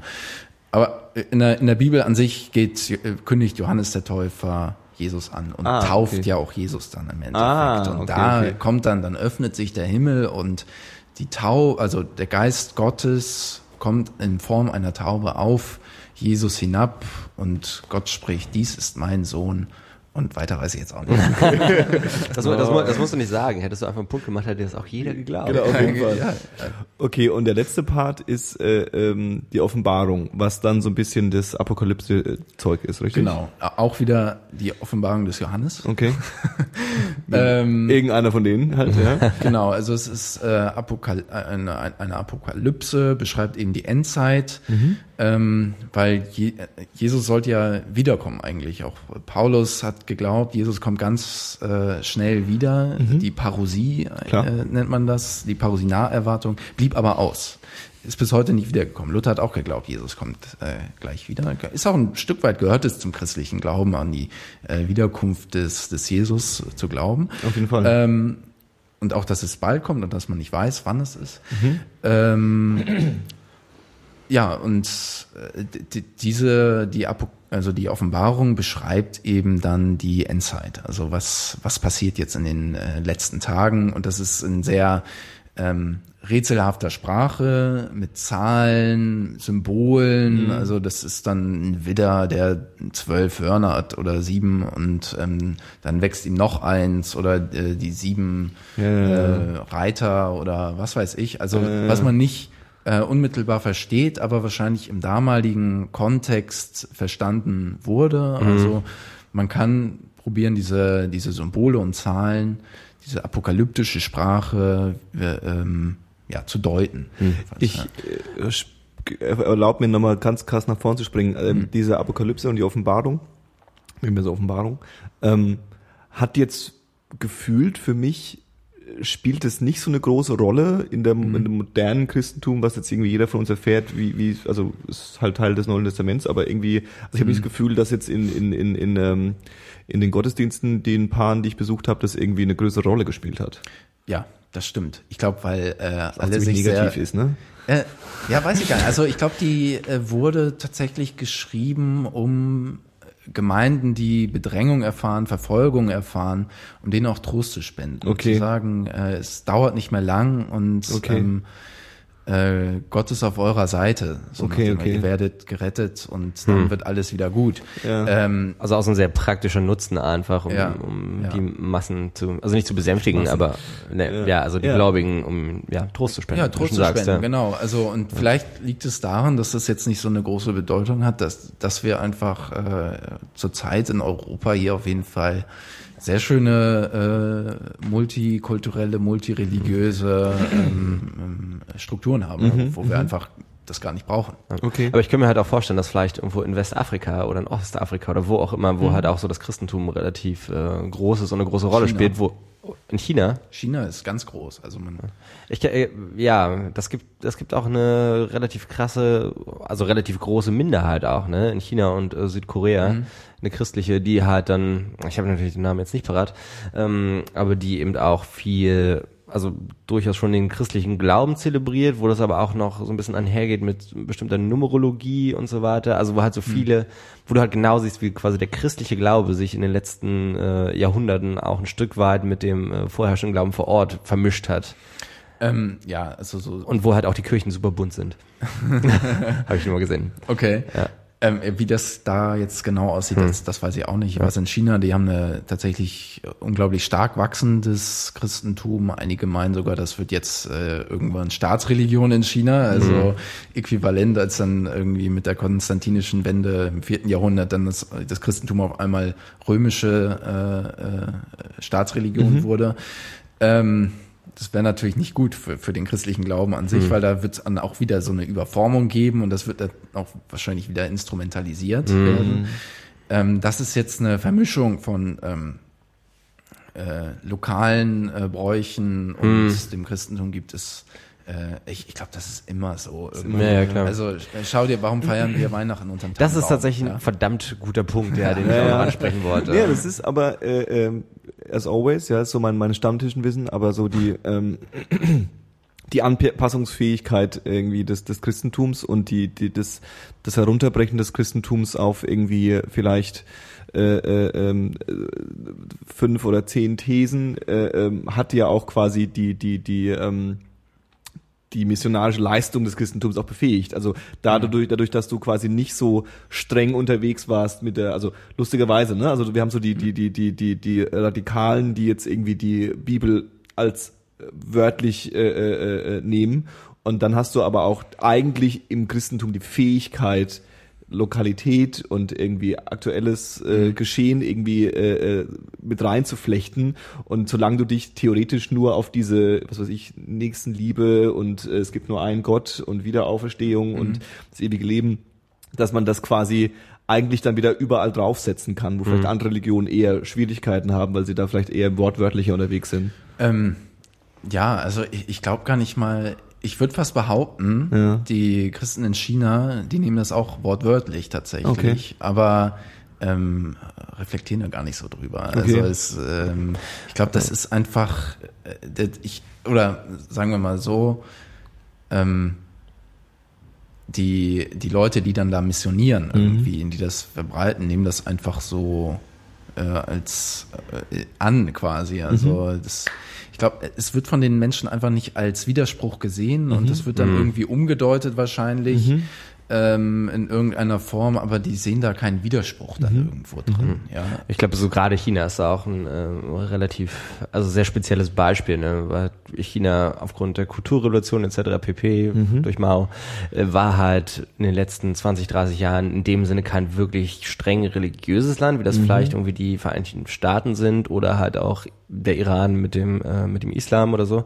Ähm, äh, und dementsprechend ist das natürlich ein ich wollte sagen, gefundenes Fressen das nicht, aber es fällt natürlich auf fruchtbaren Boden, wenn Leute äh, mit, was weiß ich, mit, mit speziellen Werten, wie das halt im Christentum ist, daherkommen und den Leuten halt irgendwie da versuchen, ein bisschen Hoffnung zu geben, vielleicht gerade so im ländlichen China.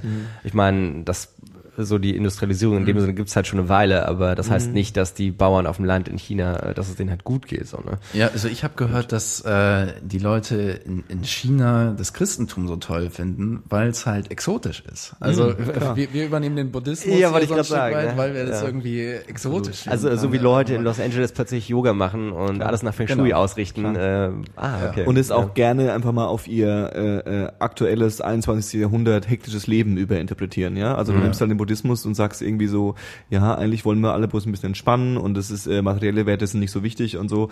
Äh, das passt dann einfach auch gut in unsere, in unsere, also es ist gefundenes Fressen, wieder gesagt, ja, äh, äh, auf unsere materielle Gesellschaft. Und ähm, ganz kurz noch, äh, der missionarische Gedanke ist jetzt in den Weltreligionen ja eigentlich äh, tatsächlich nur beim Christentum und im Islam eigentlich so vorhanden, oder? Ähm, Also die die die die Juden äh, äh, missionieren nicht, die versuchen nicht jemand von ihrer Religion zu überzeugen. Ich gehe mal davon aus, dass die Hinduisten und die Buddhisten das eigentlich auch nicht machen. auch nicht wirklich, ne. Nee, nee, das stimmt. Also das Judentum, ähm, das ist ja eigentlich auch, du wirst ja als Jude geboren quasi. Die, die wollen auch eigentlich gar nicht, dass da jetzt noch Genau. irgendwer zukommt. Wir sind ein Ja. Volk ähm, Genau. und das, Das auserwählte Volk, unsere Identität. Das Christentum ist ja dann aber die Religion, die sagt, ähm, Verkündet die wir, frohe Botschaft, wir, ja. Mhm. genau, das Heil für alle Völker. Also es ist ja eine jüdische Sekte auch gewesen. Das Ja. Christentum kommt aus dem Judentum. Ja. Ähm, und das war auch ein äh, früher christlicher äh, Streit eigentlich. Ja. Also inwiefern hat jetzt noch das Alte, das, das Gesetz, die Torah, ähm, die Weisung Gottes für ein gutes Leben, für ein gelingendes Leben, in, inwiefern spielt das jetzt noch für uns eine Rolle, wo wir an äh, Jesus glauben? Inwiefern können, kann das überhaupt auch für alle anderen äh, Völker gelten, für die Goi, wie man dann äh, in, heute sagen, für, für die Nation. Ähm, und Paulus war eben jemand, der das dann äh, gemacht hat. Aber Okay. es, es war äh, konfliktreich am Anfang. Auf einmal äh, leben die Juden äh, mit Heiden zusammen und teilen ihre Religion. Äh, ähm, ähm, genau, also das ist, das äh, gehört tatsächlich äh, zum Christentum auch ein Stück weit dazu. Dies, der Gedanke, dass jeder die Möglichkeit hat, zu Gott zu kommen jetzt. Ähm, jetzt haben wir so ein bisschen äh, versucht, diese, dieses Bücherwirrwarr irgendwie und dieses Schriftenwirrwarr ähm, irgendwie so ein bisschen zu, zu, zu entwirren. Ähm, vielleicht, ähm, Es tut mir leid, wenn das nicht geglückt ist jetzt. Ich wollte jetzt sagen, wir haben eigentlich einen relativ guten Job gemacht. ah, ich glaube, ja, ich, also so, ja, wir, wir werden sehen. Ähm, ich glaube, was, was, was mich nochmal, wir haben es jetzt versucht, ein paar Mal so über die Ecke anzuschneiden, tatsächlich mal so die, die, die, ähm, die grobe äh, geschichtliche Ablauf der, der Entstehung der Kirche und bis zu dem Punkt, wo wir jetzt im Endeffekt sind. Also du hast es gerade eben schon erwähnt, deswegen finde ich es ein ganz guter Punkt. Ähm, das äh, Christentum war so im Anfang und im Anfang auch wirklich so Jesus-Zeitalter irgendwie eine, eine Sekte, du hast es genannt, irgendwie, also so eine, eine Abspaltung vom Judentum, eine Neuinterpretation von dem, von dem, von diesem monotheistischen Glauben oder? Also die haben sie, die haben als Juden gefühlt, als Juden gedacht. Es gab immer schon im, im Judentum verschiedene Strömungen ja, auch. Ja, ja. Ähm, das war äh, im Endeffekt äh, gibt es eigentlich zwei Linien. Äh, einmal das äh, die die äh, Pharisäer, was jetzt so die ähm, das äh, rabbinische Judentum eigentlich Okay. äh, darstellt, die eben das Gesetz wörtlich nehmen und sagen, ähm, diese, äh, äh, also man muss bestimmte Dinge einhalten und dann ist man gerecht vor Gott, kann man zu Gott Okay. kommen. Ja. Ähm, So ganz praktische Regeln auch zum Teil. genau, ne? genau. Ja, ja, Also das hat, das hat nichts äh, irgendwie. Also du kannst einfach etwas machen und dann ist es so. Ja. Ähm, müsstet ihr, wenn ihr jetzt dann vielleicht noch mal irgendwie jemanden aus Klar. dem Judentum einladet, dass, klar, logisch. äh, also der könnte das vielleicht noch mal irgendwie äh, äh, korrigieren oder Ja, so. ja.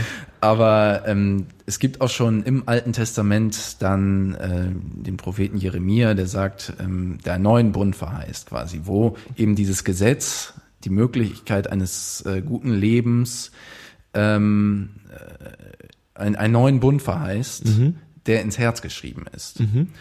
Und diese Linie, äh, die verfolgt das Christentum eigentlich mehr. Okay. Also der, das ist jetzt mehr ein, ein ich sag mal, intuitives äh, äh, ähm, Folgen der Torah quasi ähm, durch Jesus, durch die Zugehörigkeit zu Jesus, durch die Taufe. Ähm, ist einem äh, oder die, den Geist Gottes, der dann in einen gegossen Ja. wird gewissermaßen, folgt man quasi diesem Gesetz. Äh, ähm, und da, ähm, das ist quasi so die, die Unterschied, der Unterschied Judentum, Christentum Ja. grundsätzlich so ein bisschen. Ähm, jetzt äh, Genau, also die, die, genau, also darauf wollte ich hinaus. Es gab, gab irgendwie das Judentum, dann hat sich aus diesem Judentum in dem äh, äh, heiligen Land um Jerusalem rum so diese diese diese äh, diese christliche Kirche ist da irgendwie diese christliche Glaubensrichtung ist entstanden. Es gab da irgendwie den den äh, ähm, ich versuche das immer so plakativ auszudrücken. Ich hoffe, das nimmt mir keiner übel, aber es gab irgendwie den den äh, es gibt so schö- schöne moderne Begriffe wie den Guru Jesus, der dann irgendwie angefangen hat äh, äh, die Geschichten zu erzählen und irgendwie da ganz neue Interpretationen aufgekommen hat die Leute so ein bisschen um sich gekehrt hat. Und ähm, dann äh, ähm, ist, ist äh, die Geschichte von Jesus beendet und dann ähm, entstehen so die ersten christlichen Kirchen. Davon hat man es vorhin irgendwie, die sind, es gibt Gemeinden. Gemeinden, Gemeinden, genau. Also es waren nicht so sakrale Orte, wie wir das jetzt kennen. Ja. Die haben sich in Häusern getroffen. Ja. Die ersten Kirchen waren Verwaltungsgebäude. Ja. Also das war, war genau. Genau, und dann, dann äh, ähm, äh, genau, gab es diese Kirchen und ähm, wie, dann gab es ja diesen Clash, wir hatten es dann davor, irgendwie äh, Christenverfolgung, diese, diese Gemeinden haben dann irgendwie angefangen, dann äh, äh, Probleme zu bekommen mit, mit, mit, äh, äh, mit den Herrschenden quasi. G genau, also ähm, Sie haben, wie gesagt, das haben wir ja schon gesagt, dass Ja. Sie das äh, quasi die, das öffentliche, das gemeinschaftliche Wohl gefährdet haben durch ihren Glauben, wurden dann ähm, verfolgt. Ähm, Gab es halt verschiedene Schübe und mit der konstantinischen Wende, also im vierten Jahrhundert, wurde das Christentum dann Staatsreligion ähm, Staatsreligion von, von Rom. von, von Rom, genau. Okay. Ähm, und Wie ist das passiert? Also, wer hat da den, den Hebel umgelegt? Ähm, Konstantin. Okay, Kaiser der hat- Konstantin. Ja, Okay, okay. Der, der hat sich dann dem, dem Christentum hingezogen gefühlt, weil das Christentum ähm, einfach immer stärker wurde, immer größer auch. Mhm. Und ähm, ja, wahrscheinlich hat das aus äh, persönlicher Überzeugung auch gemacht. Okay. Ähm, aber wie jetzt genau, was genau seine Beweggründe waren, äh, Auch ganz praktisch fürs Christentum, ne? Also du hast, du musst Mhm. nur einen überzeugen, theoretisch, und dann heißt es so, schalte um, so jetzt heißt alle Christen, viel Spaß. Ja? Ähm, ja, also es war noch ein Pluralismus, der dann Ja. vorgeherrscht hat, dann äh, auch unter Konstantin und in den folgenden. Also es gab dann auch nochmal eine Rückwendung zum, aber das ist jetzt auch Hm. äh, zu viel Detail. Ähm, jetzt was Äh, du äh, Sprich, sprich ruhig aus. Ja. ähm, was wollte ich denn jetzt sagen? Ähm, ja. Also ist, ist dann, ist dann die, also wann ist denn dann diese, diese Kirche als Institution, was glaube ich auch dann großen Teil die katholische Ja. Kirche war, wann, wann, wie ist, äh, war das dann da, als das dann so entstanden ist, oder war das später erst? Ja, also das äh, ist im, also die Strukturen haben sich schon äh, vorher ausgebildet. Ja. Also das hängt auch wieder damit zusammen, ähm, dass diese charismatischen Gemeinden am Anfang einfach unordentlich waren auch. Und da musste man halt irgendwie schauen, äh, wie kriegen wir hier dann äh, Ordnung rein? Wie können wir auch den äh, die die eine gewissermaßen einheitliche Lehre sicherstellen. Und dann haben sich eben Strukturen ausgebildet, dass es einen Episkopaten, also einen Bischof gab und ein dann Presbyter, die Ältesten und Diakone, die sich dann eben, ähm, Entschuldigung, auch äh, um das, äh, ja, um, um, um Gemeindeaufgaben gekümmert Okay. haben. Ähm, Eher so eine bürokratische Ansicht dann auch zum Großteil, oder? ähm, also ich weiß nicht, also das, äh, ja, also jeder hatte dann halt seine Funktion im, äh, im, in der Gemeinde. Vorher waren es halt Geistesgaben, das äh, hattest du dann halt einfach. Jetzt äh, wurde auf die Begabung geschaut. Wa- Was kann der Einzelne Ja. und wo ist er gut einzusetzen? Ja. Ähm, und also das hat sich schon eben früher ausgebildet. Ähm, und jetzt der, der, der Sprung zum, ähm, ähm, zum, zur Staatsreligion, äh, ja, der, der kam dann eben mit, mit, mit- Konstantin. Und Okay. da hatte man die äh, ähm, dann eben eine ganz andere Macht nochmal. Und jetzt müsst, jetzt müsst ihr beide mich geschichtlich ein bisschen einordnen, weil für mich ist das alles, alles zwischen Jesus Christus und ähm, 1935 ist für mich teilweise, ich glaube für viele Leute sehr verschwommen. Ähm, das Römische Reich war äh, äh, dieses riesige Reich, was irgendwie äh, angefangen hat, alle möglichen äh, Länder zu erobern und sie als äh, Römisches Reich kam bis zur, was war die Donau oder war es die äh, der Rhein? Was war es denn? Bis zum Rhein. bis zum Rhein kamen sie hoch irgendwie. Die wilden nordischen Volk Völker wurden irgendwie versucht zu zähmen. Äh, das ist dann schon, war dann schon passiert zu dem Zeitpunkt und dann kam das christliche Ding oder das, das, also das kam doch erst später dann, oder? Also ja, ja, ja, ja. Also das äh, Römische Reich äh, in, und ist denn das zerfallen eigentlich? Das weiß wieder keiner von euch, ne? das Auf jeden Fall, auf jeden ja, Fall, ja, ja. auf jeden Fall hat es geteilt in das äh, ähm, Ostreich und das Westreich. ja und das äh, Ostreich war dann das Byzantinische Reich. Genau. Ja, oh, Sehr gut. nice.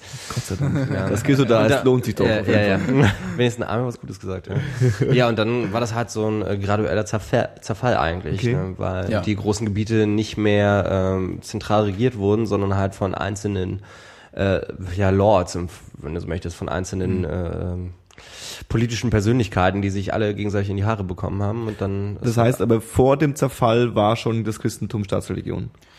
Ähm, ja, ja, ja. Ja, ja, es, okay. Äh, da- das auf jeden Fall. Okay. Ja, ja. Und ja, und jetzt wollte ich ganz kurz und, und dann ka- also ich würde gerne den Sprung hinschaffen zu dem zu dem zu dem zu dem christlichen Europa, also zu dem zu dem Punkt, wo dann wirklich das Christentum auch nicht nur irgendwie einer sagt, ist er als alle Christen, sondern zu dem irgendwie es gibt dann die die verschiedenen Könige und Fürsten und ganz das ganze das war ja alles später dann auch erst, aber die dann auch wirklich wo dann die die die die katholische Kirche als als äh, äh, auch dann zum Teil Regierungsaufgaben im Endeffekt auch übernommen hat. Das war ja auch so ein wichtiger Punkt. Dann irgendwann am, Naja, die Trennung von Kirche und Staat war dann äh, eben nicht so einheitlich. Der Kaiser war gewissermaßen auch äh, ähm, ähm, äh, geistliche Macht, ja. Ja. Das war ein Stellvertreter Gottes auf Erden, ein Stück weit. Und ähm, das kam erst dann mit äh, Luthers zwei Regimentenlehre. Regimente-Lehre, glaube ich. Ähm, also, dass man da wieder getrennt hat. Also äh, Säkularisierung. äh, ja, ein Stück weit in Ja. die Richtung eigentlich. Ja. Ja. Also ähm, dass, dass äh, eben die, äh, dass man da unterscheiden muss. Also Kirche und äh, Staat, das verträgt sich nicht gut, wenn das irgendwie in einer äh, in einer Person gebündelt ist. wird ja eigentlich den Katholiken bis zum heutigen Tag auch immer noch äh, irgendwie zum Vorwurf gemacht, ne? dass sie dann im Endeffekt irgendwann den Bezug zu zu einer zu einer religiösen spirituellen Lehre äh, irgendwie, also jetzt mal so ganz Hollywood-klischeehaft gesagt, irgendwie so verloren hat und dann die dicken weißen Männer wurden, die im Endeffekt geherrscht haben und dann auch so diese klassischen, wo dann auch sich die Artisten immer gern draufspringen, so ja und dann haben die Babes da haben auch irgendwie äh, Dutzende von Frauen gehabt und haben irgendwie gefeiert und gesoffen, so hat nichts mit dem christlichen Leben zu tun gehabt. Und das war so die Zeit, wo dann irgendwann äh, Luther gesagt hat, Moment mal, das, ist, das, das geht mir jetzt zu weit. Ähm, ja, also genau. Also, sehr vereinfacht, Sehr, sehr, sehr vereinfacht. Was, was Luther aufgeregt hat, ist vor allem, äh, dass äh, Gott einseitig als der, der strafende Gott äh, eben Mhm. äh, gezeigt wurde und nicht als der liebende Gott eben auch, der ähm, den, den Menschen rechtfertigt vor sich selber. Ja. War dann nicht auch so einer der Gründe, warum Luther dann überhaupt auf die Barrikaden gegangen ist, diese ganze Problematik um die Ablassbriefe, so, oder? Ja, auf Weil, jeden Fall, wo ja. dann halt ähm, tatsächlich der religiöse Glaube instrumentalisiert wurde, um Mhm. hauptsächlich eben Macht und Reichtum anzuhäufen von den oberen 10.000 sozusagen. Ja, genau. Also Ja. das, das, das ist auch so ein spannender Punkt, den ich jetzt auch in diesem, in diesem Podcast gehört habe. Irgendwie. Dan Carlin? Dan Carlin übrigens, äh, äh, dass ähm, wie gesagt, die, die, die, die, die, diese kirchliche Institution irgendwann zu einem Regierungs- und, und, und, und, naja, Unternehmen ist vielleicht das falsche Begriff, aber weil es kein wirkliches Produkt gab, was man kaufen musste, naja, aber ähm, zu, zu diesem Regierungsobjekt wurde und weg von dieser, von dieser christlichen Spiritualität gegangen ist. Und was, was, was war denn, also vielleicht können wir mal ein bisschen auf Luther, äh, äh, ähm, über Luther quatschen. Was, Ich, was, ich würde eigentlich echt gerne mal wieder äh, 1400 Jahre zurückgehen. Aber äh, wir können auch gleich wieder über Luther quatschen. Also. Jetzt haben wir einen kleinen Konflikt. Ja. Oh, oh, oh. Oh weh, oh wei. Nee, nur mal ganz kurz, weil ihr es kurz angesprochen Ja. hattet. Äh, aber ich habe meinen Anstieg verpasst leider. können Luther, Luther immer zurückgehen. Wir können immer zurück zu Luther gehen. Du kannst jetzt dann- Irgendwann können wir auch wieder zurück zu Luther gehen, Luther natürlich. wir ja. hin, ja. ähm, wo es darum ging, dass eben das Christentum in seiner Urfassung sozusagen oder in seinen Anfängen ähm, auch eine ähm, jüdische Sekte war. Ähm, das hieß ja im Umkehrschluss auch, oder was ist im Umkehrschluss, aber Jesus oder zumindest seine äh, äh, historisch korrekte Form, wer auch immer das dann war letzten Endes, ähm, war ja dann auch einer von vielen, oder? Also er war ja durchaus dann einer der Heilsbringer, Propheten, wie auch immer, die halt die äh, jüdische Lehre in einem bestimmten Sinn ausgelegt haben. Woraus dann Ähm, letzten ja. Endes äh, das Christentum wurde. Das heißt, es könnte jetzt auch so sein, also Arnim nickt, nur mal so, für alle Leute, die es nicht sehen können. Ja, ich, ich nicke überlegend. Also ich, Okay. ich wüsste jetzt keinen anderen, der jetzt da war, aber es ist wahrscheinlich, dass es da auch andere ähm, Okay. äh, Heilsbringer quasi gab. Das ist nämlich meine Frage, ob es dann nicht vielleicht so ist, dass äh, äh, die historische Persönlichkeit Jesus in dem Sinne vielleicht so ein ansprechendes, ich sage jetzt auch mal Produkt verkauft hat, ne? oder äh, so ansprechend war für äh, die Gläubigen, dass sich das auch durchgesetzt hat eben über die äh, 100, 200 Jahre im Nachhinein.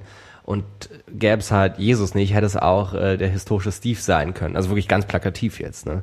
Dass halt die äh, Person Jesus Christus ähm, einfach eine, eine gute Sache gemacht hat, ähm, eine überzeugende Sache verkauft hat, wie gesagt, Ja. letzten Endes. Äh, und dass es auch vielleicht eine andere Person hätte sein können mit einem anderen Glaubensgrundsatz, der mehr ähm, Zuspruch findet bei der Bevölkerung und sich dann im letzten, ja in letzter Instanz so eine Art Schneeballsystem rausbildet und immer mehr Leute von dieser Lehre überzeugt sind, oder? ähm, können wir so stehen lassen, ja. Also, schön. also, also ich, ich weiß ja nicht, also das ist ja sehr hypothetisch auch, oder? Also wenn, wenn wir jetzt Nein. äh, ja, absolut, natürlich. Sehr hypothetisch. Ähm, ja, also Jesus muss einfach unglaublich äh, charismatisch gewesen sein, ja? also äh, wirklich die Massen mobilisiert haben, ähm, aber eben deswegen auch irgendwie die Widersacher äh, auf den Plan gerufen hat, so eben die eben eine andere Lehre. Ähm, ich sa sagte es gerade schon mal eben äh, dieses die Gesetzestreue, das wörtliche Befolgen des Gesetzes, in, in das eben wichtiger war. Jesus geht ein bisschen, äh, schlägt eine andere Richtung ein einfach, ja. Also das Gesetz ist bei äh, Gesetz heißt äh, Torah, fünf Bücher Mose, Gesetz Gottes, die Weisung quasi. Ähm, äh, bei Jesus ist es unhaltbar. Wenn man sich die Bergpredigt anschaut, dann ist es äh, ähm, nicht mehr möglich. Also ähm, jetzt, jetzt fehlt mir ein Beispiel. Also du, du tötest quasi schon, wenn du über jemanden schlecht denk, äh, denkst.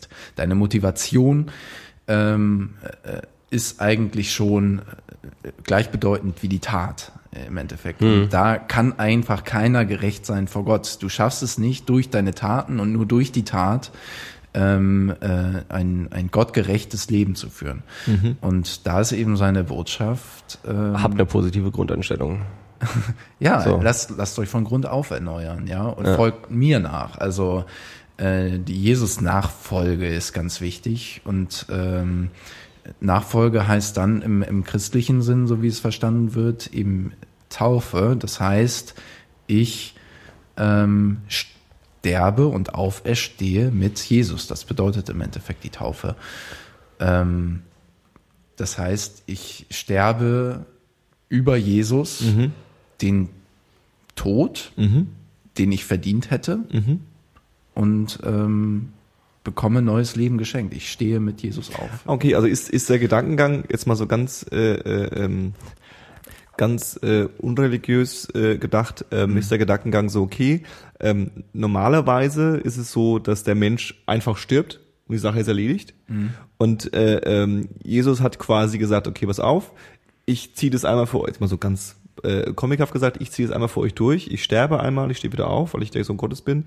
Und äh, ähm, wenn ihr euch taufen lasst, dann bekommt ihr diese Fähigkeit im Endeffekt auch. Also ihr bekommt die Fähigkeit des ewigen Lebens, was zur Taufe, was die Taufe bedeutet. Also wenn du nicht getauft bist, mal so ganz, also wenn du nicht Taufe jetzt auch als symbolisch gesehen, ja, dann hast du diese Fähigkeit nicht, dann bekommst du diese Fähigkeit nicht. Also es ist äh, weniger eine Fähigkeit, es ist einfach, ähm, da muss man ja auch unterscheiden. Also es äh, bedeutet für uns wahrscheinlich heute auch was, was anderes, Klar, als es für klar, die Christen logisch. damals bedeutet Ja. hat. Ähm, aber es bedeutet wirklich, du ähm, tausch, machst einen Rollentausch mit Jesus. Mhm.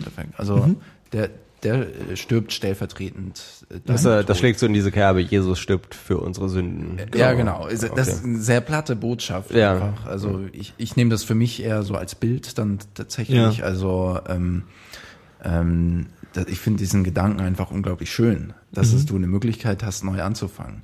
Ähm, weil die Sünde im Endeffekt äh, ist ja ist eigentlich etwas, was ähm, ähm, eine Zwischenmenschlichkeit auch beschreibt, die gestört ist irgendwie. Und das ist etwas, was man äh, tatsächlich ja auch merkt, dass Kommunikation schwierig ist und dass wir auch ähm, ja uns äh, streiten, dass wir Beziehungen, die wir eigentlich äh, gerne führen wollen, dass die zerbrechen, ähm, dass wir ja irgendwie im, im Unrein auch mit mit anderen Menschen sind ähm, und dass man da die Möglichkeit hat, eben zu sagen, also es ist ja nicht so, dass das Sünde heißt jetzt, du bist ein schlechter Mensch oder so. Ja, ja, ja. Es ist, äh, es ist einfach eine, eine, eine Grundbestimmung äh, menschlichen Seins eigentlich. Also das hat so ist ganz negativ konnotiert, Mhm. aber eigentlich heißt es gar nicht so was Negatives. Es ist einfach etwas, äh, eine, Grundgestörtheit unseres Zusammenlebens, Mhm. dass man da äh, die Möglichkeit hat, darüber hinaus zu gehen eigentlich. Also dass man äh, die Möglichkeit hat, sich selbst zu reflektieren, ähm, sich offen zu legen und die Möglichkeit eines Neuanfangs äh, zu wagen und zu sagen, ähm, ich gehe trotzdem auf dich zu, auch wenn wir uns gestritten haben, ich möchte mit dir leben, weil ich, ich weiß, wir haben hier, so wir sind beides. Ja. Aber das hat doch vielleicht gerade auch so im historischen Kontext einfach einen generellen gesellschaftlichen Nutzwert, oder? Also bei mir ist, wie gesagt, ich bin ja auch nicht gläubig und ich sehe Religion meistens etwas als was recht Pragmatisches. Ne? Ähm, als äh, quasi Lehre oder als, als Kodex, den man befolgt, eben um, also ja, letzten Endes so der Gesellschaftsvertrag. Ne, nach, äh, ich weiß nicht, wie der Philosoph heißt, der das, ist mir gerade entfallen, der das äh, irgendwann mal äh, postuliert Sollst du hat. doch nicht sagen. ja, Das ich, ich, gebe- Rousseau. Rousseau. Jean-Jacques Rousseau, ja. Genau, Rousseau, die alte Butze, von der rede ich. ähm, Der schon wieder. überall taucht der auf, Mensch. Ähm, aber ja, eben, dass Religion dann auch innergesellschaftlich dafür sorgt, eben mit, was weiß ich, den zehn Geboten in dem, in dem Fall, äh, dass Gesellschaft funktioniert und dass halt ein äh, gesellschaftliches Zusammenleben in einer Gruppe von Menschen, die halt eben 30, 40 Leute übersteigt, wie das ja dann im, im Fall der frühen Zivilisation irgendwann zwangsläufig war und fernab der Jäger-Sammler-Gesellschaften, irgendwie 10.000 vor Christus, bla bla, ähm, dass es einfach ein ge- gesamtgesellschaftlicher Kodex ist, nach dem sich alle richten müssen, damit alle relativ gut aus der ganzen Geschichte rauskommen. Ne? Ja, also es ist ja auch interessant, dass die äh, ersten fünf Gebote des, äh, der, der zehn Gebote ähm, sich auf Zwischenmenschlichkeit beziehen. Ja? Also die Regeln Zusammenleben. Also das ist für uns total klar, dass du nicht die Ehe brechen sollst irgendwie. Ne? Also das äh, hat sich ja bei, so sind wir erzogen worden. Aber wo kommt es eigentlich her? Also ähm, das sind halt äh, Grundeinsichten, menschliche Grundeinsichten, wie menschliches Zusammenleben funktionieren kann, äh, die sich da auch in Widerschlag Ja. Obwohl ich gerade glaube, dass die Sache mit dem Ehebrechen halt einen relativ auch pragma pragmatischen Grund hat, nämlich der, dass man äh, schon darauf bedacht ist, seine, sozusagen seine Erbfolge einzuhalten äh, und dass quasi die Frau, die einem gehört, und da gehen wir halt nämlich in so eine harte Gender-Geschichte rein, ähm, was wir aber auch nicht ausweiten müssen, davon abgesehen, ähm, dass man eben nicht, äh, oder dass das halt anrüchig ist sozusagen, quasi die, äh, die potenziellen Kinder zu rauben, einfach um so ein bisschen auch seine seine Machtposition zu halten. Ich würde das Äh, gar in, nicht- in, innerhalb der Gesellschaft. Ich würde das gar nicht so so so ähm, Negativ und zynisch. negativ zynisch und und und äh, so so extrem äh, äh, pragma nicht pragmatisch, sondern extrem äh, konkret sehen, sondern eher so ähm, irgendwie äh, die, der Mensch als äh, biologisches Wesen irgendwie ist davon abhängig, dass man sich irgendwie vermehrt und dass man irgendwie äh, äh, ähm, als als als menschliche Rasse irgendwie oder als menschliches äh, äh, Geschöpf irgendwie ähm, da kommen schon die christlichen äh, äh, Katholische Va- Va- Variablen raus, ich merke es schon. ähm, genau, und ähm, dass das quasi wichtig ist und dass es einfach effizient ist in irgendeiner Form, ähm, eine, eine, eine, eine Zweisamkeit irgendwie, weil das das Mindeste ist, was man braucht, um irgendwie äh, ähm, sich sich fortzupflanzen und äh, sich am Leben zu halten, irgendwie als etwas Wichtiges dargestellt wird. Also dass das, das, weil also ganz ganz doof gesagt irgendwie so äh, ähm, jeder macht wie er will. So am Schluss ähm, muss ja irgendwie auch eine Gemeinschaft da sein, die sich dann um die um die Nachkommen irgendwie kümmert. So also ich würde es gar eher, eher eher so eher so äh, etwas m- lockerer betrachten. Ja, weißt du was ich meine? Ja, auf jeden Fall. Was nicht, was mir da immer einfällt, ist, dass es halt auch sehr viele indigene Völker gibt, wo es halt überhaupt, also es gibt Völker in Afrika und auch in Südamerika, da existiert das Wort Vater nicht. Da ist das Wort für Vater dasselbe Wort wie, wie für Onkel zum Dann Beispiel. würde ich aber ganz, ganz assi sagen, ähm, im Endeffekt ist es natürlich jetzt wieder so eine moderne, vielleicht auch äh, äh, ähm, sehr äh, äh, katholische äh, Sicht, so es gibt halt Mann und Frau und die haben ein, haben ein Kind und das ist eine Familie, sondern im Endeffekt, wenn man jetzt Ehe betrachtet, nicht als Mann und Frau haben irgendwie einen Vertrag, sondern Ehe betrachtet als ähm, eine Gemeinschaft, in der äh, äh, ähm, nach äh, Nachkommen quasi äh, aufwachsen können, dann ist es da ja im Endeffekt ähnlich. Du hast eine Gemeinschaft und es ist eigentlich wahrscheinlich verpönt zu sagen, äh, ich gehe jetzt aus dieser Gemeinschaft komplett raus, fuck you, ich verschwinde, mach das mal alleine. Äh, das- Auch wenn es mehrere Väter vielleicht gibt oder Ja. mehr, ein Vater mehrere Mütter hat oder wir alle mehrere, mehrere Frauen hat, also du, was ich meine? ja. Also, aber du hast halt diese Gemeinschaft als äh, äh, ähm, als äh, Instanz, die irgendwie Ja, ja, das auf jeden Fall. Also ich meine, nicht umsonst ist halt, äh, oder war jahrtausendlang die größte Strafe, ähm, das äh, Verbannen letzten Endes und Genau. teilweise ja auch schlimmer als der Tod, weil sobald du aus deinem Dorf rausgehst, bist Genau. du so gut wie tot. Genau, Ne? genau, definitiv. richtig, richtig, richtig. Mhm. Nee, aber so dieses Beispiel, was ich gerade meinte, das bezieht sich halt darauf, dass, ähm, dass es halt wirklich, wie gesagt, immer noch und wahrscheinlich auch schon seit tausenden von Jahren halt Gesellschaften gibt, wo ähm, das keine große Rolle spielt, ob du jetzt der Vater bist Ja, sozusagen. ne? richtig. Und je, jeder ist quasi für jeden verantwortlich letzten Mhm. Endes, aber eben dieser Ge Gesellschaftsgedanke bleibt natürlich auch, klar. Ja, genau. Ja, aber äh, gerade halt dieser pragmatische Nutzen, und darauf warte ich ja immer, und das ist ja auch mein, Stand, mein Standard nach drei Bier anfangen. Äh, Klar.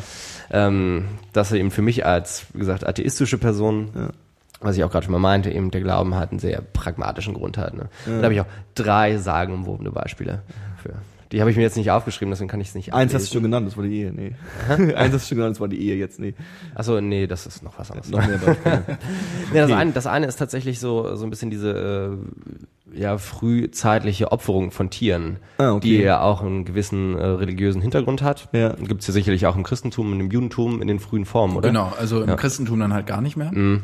Aber im Judentum wurde Ja. halt noch geopfert, ja. Ja, und das, was ich halt gelesen habe, ist, dass das ähm, sehr stark eben zusammenhängt mit, äh, mit der Viehwirtschaft letzten Endes. Ne? Weil die meisten äh, von diesen Opferungsfesten, die lagen halt genau, also lagen kurz vor der Paarungszeit ähm, von ja, m, Zuchttieren letzten Endes, also von Schafen, Lämmern halt, ganz klassisch, ne? Ja. ähm, aber auch äh, Stieren und ja, allgemein äh, Wild, äh, nicht Wild, also Vieh, ne? Ja. ganz grob gesagt. Äh, und da ging es halt so ein bisschen darum, vielleicht auch äh, im Rahmen dieser des Züchtens von Tieren ähm, quasi die schwachen Tiere auszusondern. Äh, und das ist natürlich dann einfacher, den Leuten das nicht jedes Mal wieder erklären zu müssen, warum sie jetzt den und den äh, Stier schlachten, sondern das quasi als gesellschaftlichen Grundkodex einzuflechten, eben über Religion, um den Leuten auch so ein bisschen quasi eine Zuchtanleitung zu geben. Okay. Ähm, ja, also über den praktischen Nutzen habe ich mir noch nicht so viele Gedanken gemacht. Aber es gibt ganz verschiedene Opfer und die haben ganz äh, verschiedene äh, Sinne dann auch gehabt. Ähm, also es gibt dann das, das äh, Brandopfer, ähm, dass die äh, Macht Gottes zum Beispiel anerkennen soll. Oder es äh, gibt das Schlachtopfer, das ein, äh, den Commu Commu Community? Community-Gedanken. ja, eigentlich ist es das. Also Com? Com Communio-Gedanken. Ja. Jetzt schlägt sich doch das zweite Bier hier durch. Das darfst du doch nicht sagen, Mensch. Entschuldigung. Nee, das Die müssen zweite wir schon, Apfelschorle. das müssen wir schon sagen, weil dann ist es auch immer so ein, so ein später ein Argument, wenn man dann irgendwie so, du hast da Blödsinn geredet. Ja, wir waren ja auch bei einem Bier zusammengesessen, entspannt euch mal ein bisschen. Ja? Ja, also die dann das, das ein Gemeinschaftsmahl mit Gott sind zum Beispiel. Oder es gibt ähm, Aber hat das nicht auch letzten Endes einen äh, äh, ja, gesellschaftlichen Nutzen, ne? dass halt auch die Ärmsten der Armen Fleisch bekommen sozusagen ne? und dass die Gesellschaft trotzdem noch äh, funktioniert, auch wenn nur 50 Prozent der Gesellschaft tatsächlich irgendwie insoweit tätig sind, dass äh, alle Leute überleben. gut möglich. Irgendwo muss es ja herkommen. Auf jeden Fall. Freakadelic. Ja, das ist das erste Beispiel. Äh, das zweite geht dann, ja, das zweite geht dann tatsächlich auch in die Viehnutzung rein. Also merkt man schon, ne? Das äh, zählt so alles in die ähnliche Kerbe. Das ist mit Tieren irgendwie. ne? Ich hab's mit Tieren, ganz genau. Das haben wir schon öfter mal gehabt. Da, da, Danke für das Statement. ähm, ja, das erste ist eben die Nutzung von äh, Rindern im Hinduismus. Also machen natürlich eigentlich Christentum mehr, aber finde ich immer ein schönes Beispiel. Ähm, wo, wo das herkommt oder wo das womöglich herkommt, dass äh, Kühe und Rinder heilig sind im Hinduismus. Ähm, das bezieht sich halt auch hauptsächlich aufs Wetter, nämlich äh, in der äh, südasiatischen äh, Halbinsel, also sprich in Indien. ist ja so, dass ein halbes Jahr lang eben der Monsun herrscht und ja, der, der Grund ist schlammig, ist schwer zu bearbeiten, gerade für einzelne Leute mit ihren Flügen. Und was du halt um, auf jeden Fall brauchst, um tatsächlich auf lange Sicht zu überleben und anbauen zu können, ist eben halt ein Zugtier oder ein Lastentier. Und das ist in Okay. dem Fall dann halt ein Wasserbüffel oder eine Kuh. Und ähm, auch hier Quasi keiner auf die Idee kommt, irgendwie das dann doch nochmal irgendwie äh, abzumurksen und zu essen, weil es im Endeffekt langfristig für ihn eine schlechte Idee wäre. ganz genau das. Okay. Und da ist es halt auch in den frühen äh, hinduistischen Schriften natürlich viel einfacher, das als äh, religiöses Grundkonzept irgendwie äh, einzuarbeiten in die Gesellschaft, wo niemand mehr hinterfragt, warum wir jetzt Kühe nicht essen sollen, wenn sie dann für uns eigentlich auf lange Sicht viel, viel sinnvoller sind. Ne? Und genau dasselbe halt wahrscheinlich, also nach bestimmten Theorien, ähm, halt für, gilt das für Schweine im ähm, arabischen Halbraum. Ne? okay. Also äh, vor vor etlicher etlicher Zeit, ich glaube 2000 3000 vor Christus war halt der arabische Halbmond sozusagen, wo der Islam so seine Wurzeln hat, war relativ fruchtbar. Äh, die Menschen haben dann aber irgendwann angefangen, alles abzuholzen, was es da gab. Ähm, und dann wurde halt aus diesem ariden, also aus diesem äh, feuchten Raum, halt ein humider Raum, sprich ein sehr trockener Raum. Und um Schweine tatsächlich langfristig zu züchten, und Schweine haben, glaube ich, mit die beste Pflanzen-zu-Fleisch-Ratio. Okay. Die liegt irgendwie bei paar 20 Prozent. Das ist halt ein sehr effektives Tier, wenn du so möchtest. Ähm, das Problem ist aber, wenn du halt in einem sehr trockenen Raum bist, brauchst du halt sehr viel Wasser dafür. Ne, Wasser, was einfach nicht mehr gegeben war. Okay. Und da liegt halt auch der Gedanke na nahe, und ich will jetzt nicht sagen, dass es auch so war, aber erschließt sich mir, sagen wir es mal so, ähm, dass irgendwann in den Glaubenskodex eingebaut wurde, okay, äh, zieht halt keine Schweine hoch, weil sie halt relativ viel Wasser brauchen, was wir für andere Sachen benötigen. es deswegen kein Schweinefleisch. Ich dachte immer, das hatte irgendwas mit zu tun mit, mit, ähm, mit, dass es irgendwie Schweinefleisch tendenziell in dem Gebiet eher ranzig wird, aber es macht wahrscheinlich nicht so viel Sinn. Ähm, weiß ich nicht, letzten Endes macht das vielleicht auch Sinn. Ne? Das spielt alles rein. Ich glaube nicht, dass es da wirklich einen Grund gab. Ja, richtig, richtig, richtig. Weil ich meine, gra- gerade sehr feuchte Räume äh, sind auch tendenziell die Räume, wo viele Gewürze genutzt werden, ne? wo viel scharfe Gewürze genutzt werden, die eben zur, zum Konservieren von Fleisch nutzen. Ne? Stichwort Indien. Ne? Also ich kann den Ansatz auch total äh, unterstützen, weil es gibt tatsächlich auch viele Leute, die das mal untersucht haben und sie, äh, also im Judentum gibt's ja dann auch den, den Unterschied, dass man irgendwie, äh, wie heißen die, Zweihufer und Paarhufer? Paarhufer, genau, und dann gibt's welche ohne, ich weiß auch nicht mehr. Aber das hatte immer irgendwie einen Grund, dass du bestimmte Dinge nicht essen darfst, weil es eben äh, ungesund ist oder was weiß ich. Also es lässt sich tatsächlich aus all diesen Opferriten, Opferbestimmungen äh, immer auch irgendwie ein praktischer Nutzen äh, erschließen in irgendeiner Form. Und das ist halt die Frage, wa- was kam da zuerst halt, ne? Irgendwo. Ne? Du, du meinst äh, der, der Gott oder die, die, die äh, der, der Nutzen? Ja, genau. Ja. Ja, ich glaube auch jetzt mal, äh, um mal ganz ketzerisch zu sein, ich glaube nicht, dass äh, äh, ähm, eine spirituelle äh, äh, ähm, äh, Allmacht äh, sich äh, runtergeht und sagt so, ach übrigens, ähm, schlagt euch nicht die Köpfe ein und esst keine Schweine. So, also das ist so ein bisschen, das ist mir zu, weißt du, ihr dürft keine Schweine essen, die in Europa, das erkläre ich dem Spiel, dass sie Schweine essen dürfen. So, weißt du, was ich meine? Das Ja, ist so ja, ein bisschen klar. auch klar. Also das sind menschlich gemachte äh, äh, äh, äh, Regelungen irgendwie, klar. Ähm, wollen wir, ähm, weil es vielleicht auch, ich versuche den Haken zu schlagen, weil ich immer noch gern äh, ganz kurz Über Martin Luther reden über den. Martin Luther. ja, weil ähm, die die die die äh, wir hatten es vor, ich glaube wir hatten es off air davon. Ähm, die ähm, die ganze Sache mit äh, ähm, die die Schriften, die Regeln, die äh, Interpretationen waren irgendwie in einer in einer ähm, in der Sprache, die keiner verstanden hat, außer die Gelehrten. Ja, also es war quasi eine, Ja. eine Zugangserschwerung Ja. und ähm, die ja zum Teil, würde ich jetzt auch mal so äh, äh, behaupten, auch irgendwie bewusst so geblieben ist. Also man hat sich bewusst dafür entschieden, das nicht allen zugänglich zu machen. Und Luther war so der derjenige, der das geändert hat, indem er die Bibel übersetzt hat äh, äh, in die in die in die hat er sie auf Deutsch übersetzt dann? Auf Deutsch, ja genau. Also der äh, Luther war jemand, der hat gesagt, man muss den, äh, den Menschen aufs Maul schauen und hat dann auch eben ganz, äh, äh, ganz nah am, am Volksmund eigentlich äh, äh, die Bibel übersetzt. Also so, dass es auch wirklich jeder verstehen kann. Ähm, so kam es dann natürlich auch zu gewissen ähm, Änderungen, der, also zum Beispiel ähm, ist der Adler, den man in der Bibel liest, eigentlich ein Geier. Okay. Weil äh, was der Geier in, in, in Palästina ist, das ist der Adler für uns. Also äh, Geier ist einfach unglaublich äh, negativ konnotiert Ja, und ja. würde dem Geier nicht gerecht werden. So. Okay. Und das ist ein Beispiel, wie äh, Luther da ähm, wirklich nah am Volksmund äh, äh, übersetzt hat und dadurch natürlich auch die deutsche Sprache ganz gewaltig geprägt hat. Ja. In eine bestimmte Weise, ähm, weil das ist auch gerade die Zeit des Buchdrucks. Ähm, die, äh, die Übersetzung konnte dann auch vervielfältigt werden mit Gutenberg und ähm, ähm, das hatte schon ähm, stark. Ich habe so den, den, den auf mir aufgeschrieben, äh, äh, Luther ging viral. Ja? Also das war dann so der, der, der Punkt, wo dann auf einmal äh, ähm, der Knoten geplatzt ist und sich irgendwie dann jeder, wahrscheinlich auch nicht jeder, nur der, der lesen konnte, aber in irgendeiner Weise sich damit beschäftigen konnte und auf einmal dieser institutionelle, Institu wupp, das Wort kann ich nie aussprechen, äh, institutionelle äh, äh, Glaube. Institutionelle? In, ja, ich kann es immer nicht aussprechen, auch wenn es mir jemand sagt, kann ich es nicht aussprechen. Das ist unglaublich. Ja. Und ich will Podcast machen, ja. Ihr merkt schon, dass das alles ein bisschen schief geht ab und zu. war stets Ähm, bemüht. ja, genau. oh, wie oft das da stand, will ich gar nicht sagen.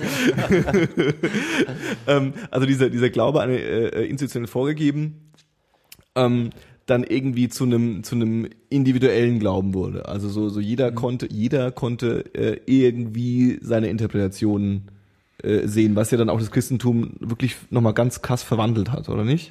Ähm, Also also Ja. jetzt nicht nur das Evangelische, sondern einfach auch alle, oder? Also auf jeden Fall ähm, hat Lu- Luther das, das persönliche Gewissen gestärkt, ja. Also ähm, dieser Satz, ich stehe hier und ich kann nicht anders, Ja. ähm, äh, ob er den jetzt so gesagt hat, wahrscheinlich nicht, aber er stand irgendwo und den, das hat man ihm dann so in den Mund gelegt.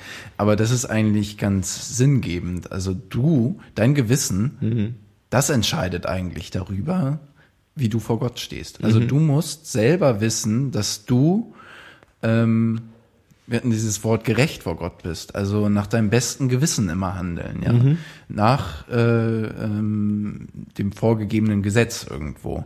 Und wenn du sagst, nee, diese die ich verstehe diese Bibel ganz anders und ich äh, äh, habe Sex vor der Ehe oder sowas Ja. und ich kann das total mit meinem Glauben vereinbaren, ähm, dann ist das keine Sünde in dem Sinne. Okay. Weil, also Sünde ist wirklich nur, wo du selber ähm, äh, in, in Gewissenskonflikte kommst dann auch, ja. Und ähm, okay, das war dann so die die die äh, äh, die Basis der der evangelischen Kirche im Endeffekt. Also die, das war, war das dann die erste große Abspaltung von der von von dem katholischen äh, Glaubenszweig, katholischen Ähm, ja, also Luther wollte das ja eigentlich nie. Er wollte immer in der katholischen Kirche bleiben Ja. und hat auch äh, ganz lange noch geglaubt, dass der Papst äh, einfach nicht weiß, was seine ganzen Leute da äh, treiben Ja. in der Kirche. Ja. Ähm, spätestens als er dann äh, die, die Bannbulle empfangen hat und exkommuniziert werden sollte, hat er dann gemerkt, okay, irgendwas stimmt da ja dann doch nicht. Okay. Ähm, und ja, tatsächlich äh, ging es dann einfach nicht und die, die, äh, die, die Protestanten haben einfach dann auch ganz andere Vorstellungen quasi. Das äh, ähm, einerseits natürlich die äh, Gottesvorstellung, ähm, dann aber auch äh, ähm, ähm, das, das Verständnis von, von Gemeinschaftsleben eigentlich. Also die, die äh, Kirche, die katholische Kirche ist halt sehr hierarchisch strukturiert Ja. und die evangelische Kirche ist äh, föderal eigentlich äh, äh, ähm, aufgebaut Okay. und ähm, sagt eben, gerade weil dieses Gewissen des Einzelnen äh, entscheidend ist, ähm, äh, es gibt eine Priesterschaft aller Gläubigen. Okay. Also der Pastor ist auch nicht jetzt jemand, der über äh, den, den, den Gläubigen steht. Die Kirche ist kein Heilsvermittler äh, quasi. Der Pastor hat einfach nur eine Funktion, die er in der Gemeinde ausübt, quasi wegen seiner Fähigkeit im Endeffekt, dann wegen seiner Ausbildung. Okay, ja. Und ähm, um das Fass auch nochmal ganz kurz aufzumachen, jetzt haben wir ähm, die, die evangelische Kirche, wir haben die katholische Kirche, Mhm. es gibt ja noch ein paar mehr. Ähm, äh, ich glaube, orthodox ist auch noch so ein, so ein Begriff. Orthodox. Was, was, was ist das? Wo, Ähm, das äh, hängt auch mit der, der ähm, Spaltung in, in Oströmisches Reich und Weströmisches Ah, okay, Reich zusammen. Ähm, ma- ma- die, es, es gab so ein äh, Nebeneinander her. Also das Christen, das frühe Christentum hatte dann eben gewisse Strukturen tatsächlich aufgebaut so und ist immer zum zu Konzilen zusammengetreten, um, um dogmatische Entscheidungen zu treffen.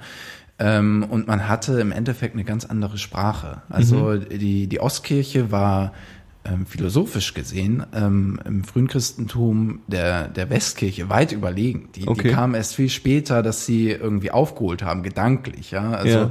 die, die Westkirche mit Rom als Hauptsitz, wo der Bischof saß, dann der, der Papst, die haben zwar immer ähm, die, das, das Primat quasi für sich beansprucht, aber im Endeffekt waren sie noch auch abhängig von, von den anderen Kirchen äh, drumherum. Also von den, äh, es gab verschiedene äh, Bischöfe quasi, die ein hohes Amt be belegt haben. Das waren Karthago, ähm, Ephesus, glaube ich auch, aber bin ich jetzt überfragt, ähm, Antiochia, da saßen verschiedene Bischöfe.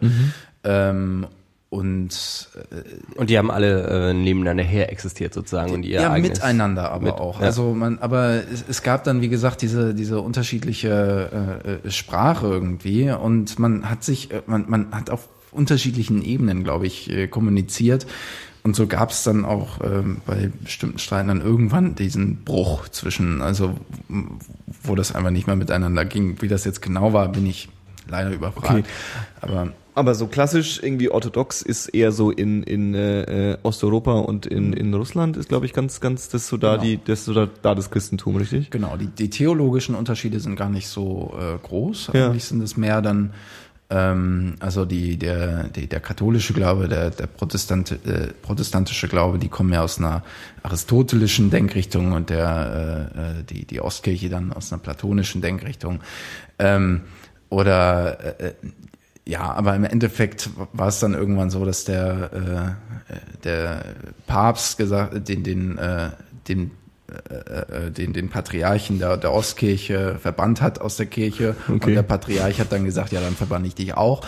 Und so haben sie sich äh, ge- gegenseitig aus der Kirche ausgeschlossen und das wurde erst in den, in den 60er Jahren dann wieder aufgehoben. Okay, Also, alles klar. ähm, das, das, man hat halt äh, irgendwie das nicht geschafft, sich da äh, äh, so eine Sprache zu sprechen. Ja. Und die, äh, ähm, die Engländer und die äh, Amerikaner, die ja im Endeffekt auch dann natürlich die, also die Engländer haben ihre Religion Mhm. nach Amerika gebracht dann im Endeffekt. Das ist ja dann nochmal eine ganz, das ist dann nochmal eine andere Richtung. Das hat ja auch mit Katholizismus nicht mehr so wahnsinnig viel zu tun, ne? Jein, also die anglikanische Kirche, Ja. äh, Du willst Ich, reingrätschen. da, was? Nicht reingehen. Ich, ich, ich weiß es, ich weiß es. Ja, schieß los. Nee, Nee, das kann auch Animo ruhig von ihm. also äh, Aber es ist doch äh, Heinrich. Heinrich der Achte, oder? Ähm, der dann die Church of England äh, war es der gegründet. achte oder war es der fünfte? Ich, äh, Also, es, weiß also ich glaube, nicht die genau. Church of England äh, wurde dann tatsächlich von Elizabeth äh, gegründet. Aber ich bin, da bin ich auch kein Experte, das weiß ich jetzt. Äh, Ich also die Engländer wann- haben wann- irgendwann mal ihre eigene Kirche, also haben, das haben sich ja, ich, ich glaube, der. Hintergrund war doch das, ich glaube, es ist Heinrich der Achte tatsächlich, Okay. der ähm, bis zu dem Zeitpunkt, vielleicht kannst du mal kurz nachschauen, wann das war, vielleicht, ne? ähm, hat bis zu diesem gewissen Zeitpunkt, den wir gleich rausfinden werden, ähm, hat auch Anhänger war der katholischen Kirche, halt mit Hauptsitz in Rom, ähm, aber er war halt Freund äh, von mehreren Hochzeiten und er hatte ja dann äh, berühmterweise, glaube ich, sechs Frauen, sieben Frauen sogar. die alle umgebracht hat. Äh, ja, teilweise. so Anne Boleyn etc. pp. Und äh, bis zu dem, war's, ja. Ah, ich da, wann Ja. war das etwa 1600 irgendwas? 1531. steht hier. 1531, okay. Und soweit ich mich erinnere, war es ja so, dass er eben ähm, seine erste Frau geheiratet hat und war aber überhaupt nicht zufrieden mit ihr und wollte sich dann von ihr scheiden lassen und eine neue Frau heiraten. Ähm, und das hat die, die römisch-katholische Kirche halt nicht so gut gefunden, weil halt die äh, das Schei also die Scheidung an sich ja war halt gab's nicht und das war halt keine Sache, die man unterstützen sollte. Und ähm, ich glaube, im Zuge dessen hat er dann gesagt, okay, scheiß drauf, dann mache ich halt meine eigene Kirche. Ähm, woraus dann letzten Endes die Church of England entstanden ist. Richtig. Die halt so die äh, das Scheiden, sich scheiden lassen durchaus erlaubt. Und glaube ich, also gibt's noch viele, viele Also- Sachen mehr, die damit schwingen, aber Ja, also liturgisch gesehen ist die anglikanische Kirche ganz nah an der katholischen Kirche Mhm. noch, ähm, also von der Form, wie Glaube dann in der in der Kirche äh, ausgelebt wird. Mhm. Ähm, äh, theologisch ist sie dann mehr an der protestantischen Mhm. Kirche, äh, also an den äh, an, an unserer deutschen evangelischen Kirche. Also das ist das ist eigentlich so die die Unterscheidung und nebenher gab es dann ja noch die Puritaner in in England ähm, die halt ganz krass waren, so in ihrem Glauben und ähm, die dann ausgewandert sind in die, Vereinigten dann Staaten. ganz genau. Und dann kam ne, die und das Amerika wurde dann als das neue Israel gesehen tatsächlich. Ja. Und das ist immer noch so das Verständnis eigentlich, was die Ja. äh, Evangelikalen heute so ein Stück weit ausmacht da, ja. Also wir sind das Volk Gottes im Endeffekt. Hm. Und ähm, Was dann vielleicht auch in letzter Instanz dafür sorgt, dass äh, 400 Jahre später keine Brüste gezeigt werden dürfen im Fernsehen. Das Steile wahr, ja. These, aber äh, gibt Leute, die dafür sprechen auf jeden Fall. Also ich würde das sogar unterschreiben, weil die Puritaner waren äh, ganz Ja. ganz streng gläubig im Endeffekt, ja. Und das ist ja, das macht ja noch die Theologie eigentlich der ähm, Evangelikalen äh, in Amerika aus. Also die darf man auch im Übrigen nicht äh, verwechseln mit den Evangelikalen in Deutschland. Die sind viel gemäßigter und ähm, äh, im Großen und Ganzen tolle Menschen. die haben halt dann doch an der einen oder anderen Stelle ein anderes äh, Verständnis als ich so. Aber, Politisch ja. korrekt ausgedrückt auf jeden Fall. Ja. ähm, ja, aber grundsätzlich sind die in Amerika noch äh, um, um einiges krasser dann. was Also das ausgeht. Evangelikalen ganz kurz, ähm, schwieriges Thema, klar. Ähm, ich habe äh, äh, natürlich, äh, die ist auch jetzt irgendwie von einem, von einem Vierteljahr rumgegangen, die äh, ähm, öffentlich-rechtliche hat eine Dokumentation darüber gemacht, irgendwie, ähm, wo es äh, da auch ganz, und dann sieht man halt so diese, diese, wie es jetzt im, im, im, im modernen Zeitalter so ist, diese, diese Stadien äh, äh, mit, mit, die mit Megachurches. ja, ja, genau, mit, mit Popstars, was dann natürlich auch so die, ähm, das Klischee, wie wir auch irgendwie uns amerikanische, äh, äh, das amerikanische Christentum vorstellen, mit diesen, mit diesen Predigern, die dann irgendwie Leute nach vorne holen und sie heilen von ihren, von ihren, von ihren, von ihren äh, Leiden. Und äh, ähm, wird es da so nachgespielt? Also ist es so ein, so ein, so ein Nachmachen oder? Äh, jein, also das sind ja häufig dann auch sehr charismatische Gemeinden, Ja. also wo der, der Geist Gottes äh, wieder äh, eine ganz wichtige Rolle spielt im Ja. Endeffekt, das inspiriert sein durch Ja. Gott. Ähm, das gab's auch schon vorher ähm, in, äh, auf, auf europäischem Boden, wurde aber ganz stark verstärkt eben, als es in Amerika dann äh, diese krassen Ausformungen gegeben, dass das ganz viel rübergeschwappt Mhm. eben aus, aus Amerika. Und ähm, gerade auch pietistische Kreise, also waren dafür dann auch sehr zugänglich, weil es Ja. eben das Subjekt auch wieder äh, in den Mittelpunkt stellt im Ja. Endeffekt. Ähm, und da wird einiges, äh, einiges nachgemacht, klar, Mhm. weil man merkt ja auch, die Leute spricht es an. Ja, ja, genau. Und das will man doch auch. Äh, man, ja, ja, ähm. Der, äh, äh, wa- was ein ganz zentraler Gedanke der evangelikalen Christen ist, ist ja die Mission. Also Mhm. wir wollen Leute zu Jesus äh, bekehren im Mhm. Endeffekt. Ähm, äh, das ist gut gemeint, aber äh, woran es mir dann irgendwie fehlt, ist die Offenheit, ja. Und Mhm. auch äh, andere ähm, äh, Vorstellungskonzepte, äh, Lebenskonzepte auch anzunehmen. Also es wird dann häufig eben äh, sehr eng gedacht tatsächlich.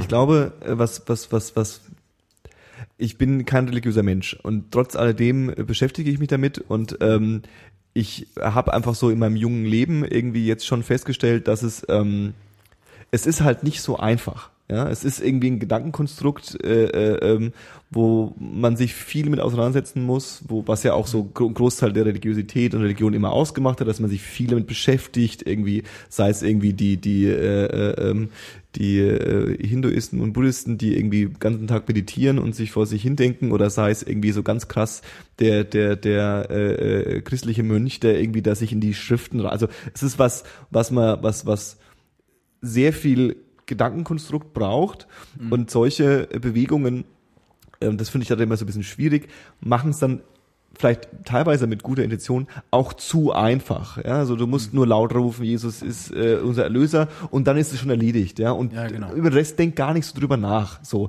und das ist eigentlich das, was ich, was ich dann immer am schwierigsten finde und was glaube ich auch dann so ähm, mich als als äh, äh, ähm, nicht nicht religiöser Mensch auch dann immer so ein bisschen abschreckt, wo ich so, äh, das ist gefährlich, die, weil die Antworten sind nicht so einfach. Ja, Ja, also Christentum ist äh, an und für sich die oder eine der kompliziertesten Religionen, die wir haben. Hm.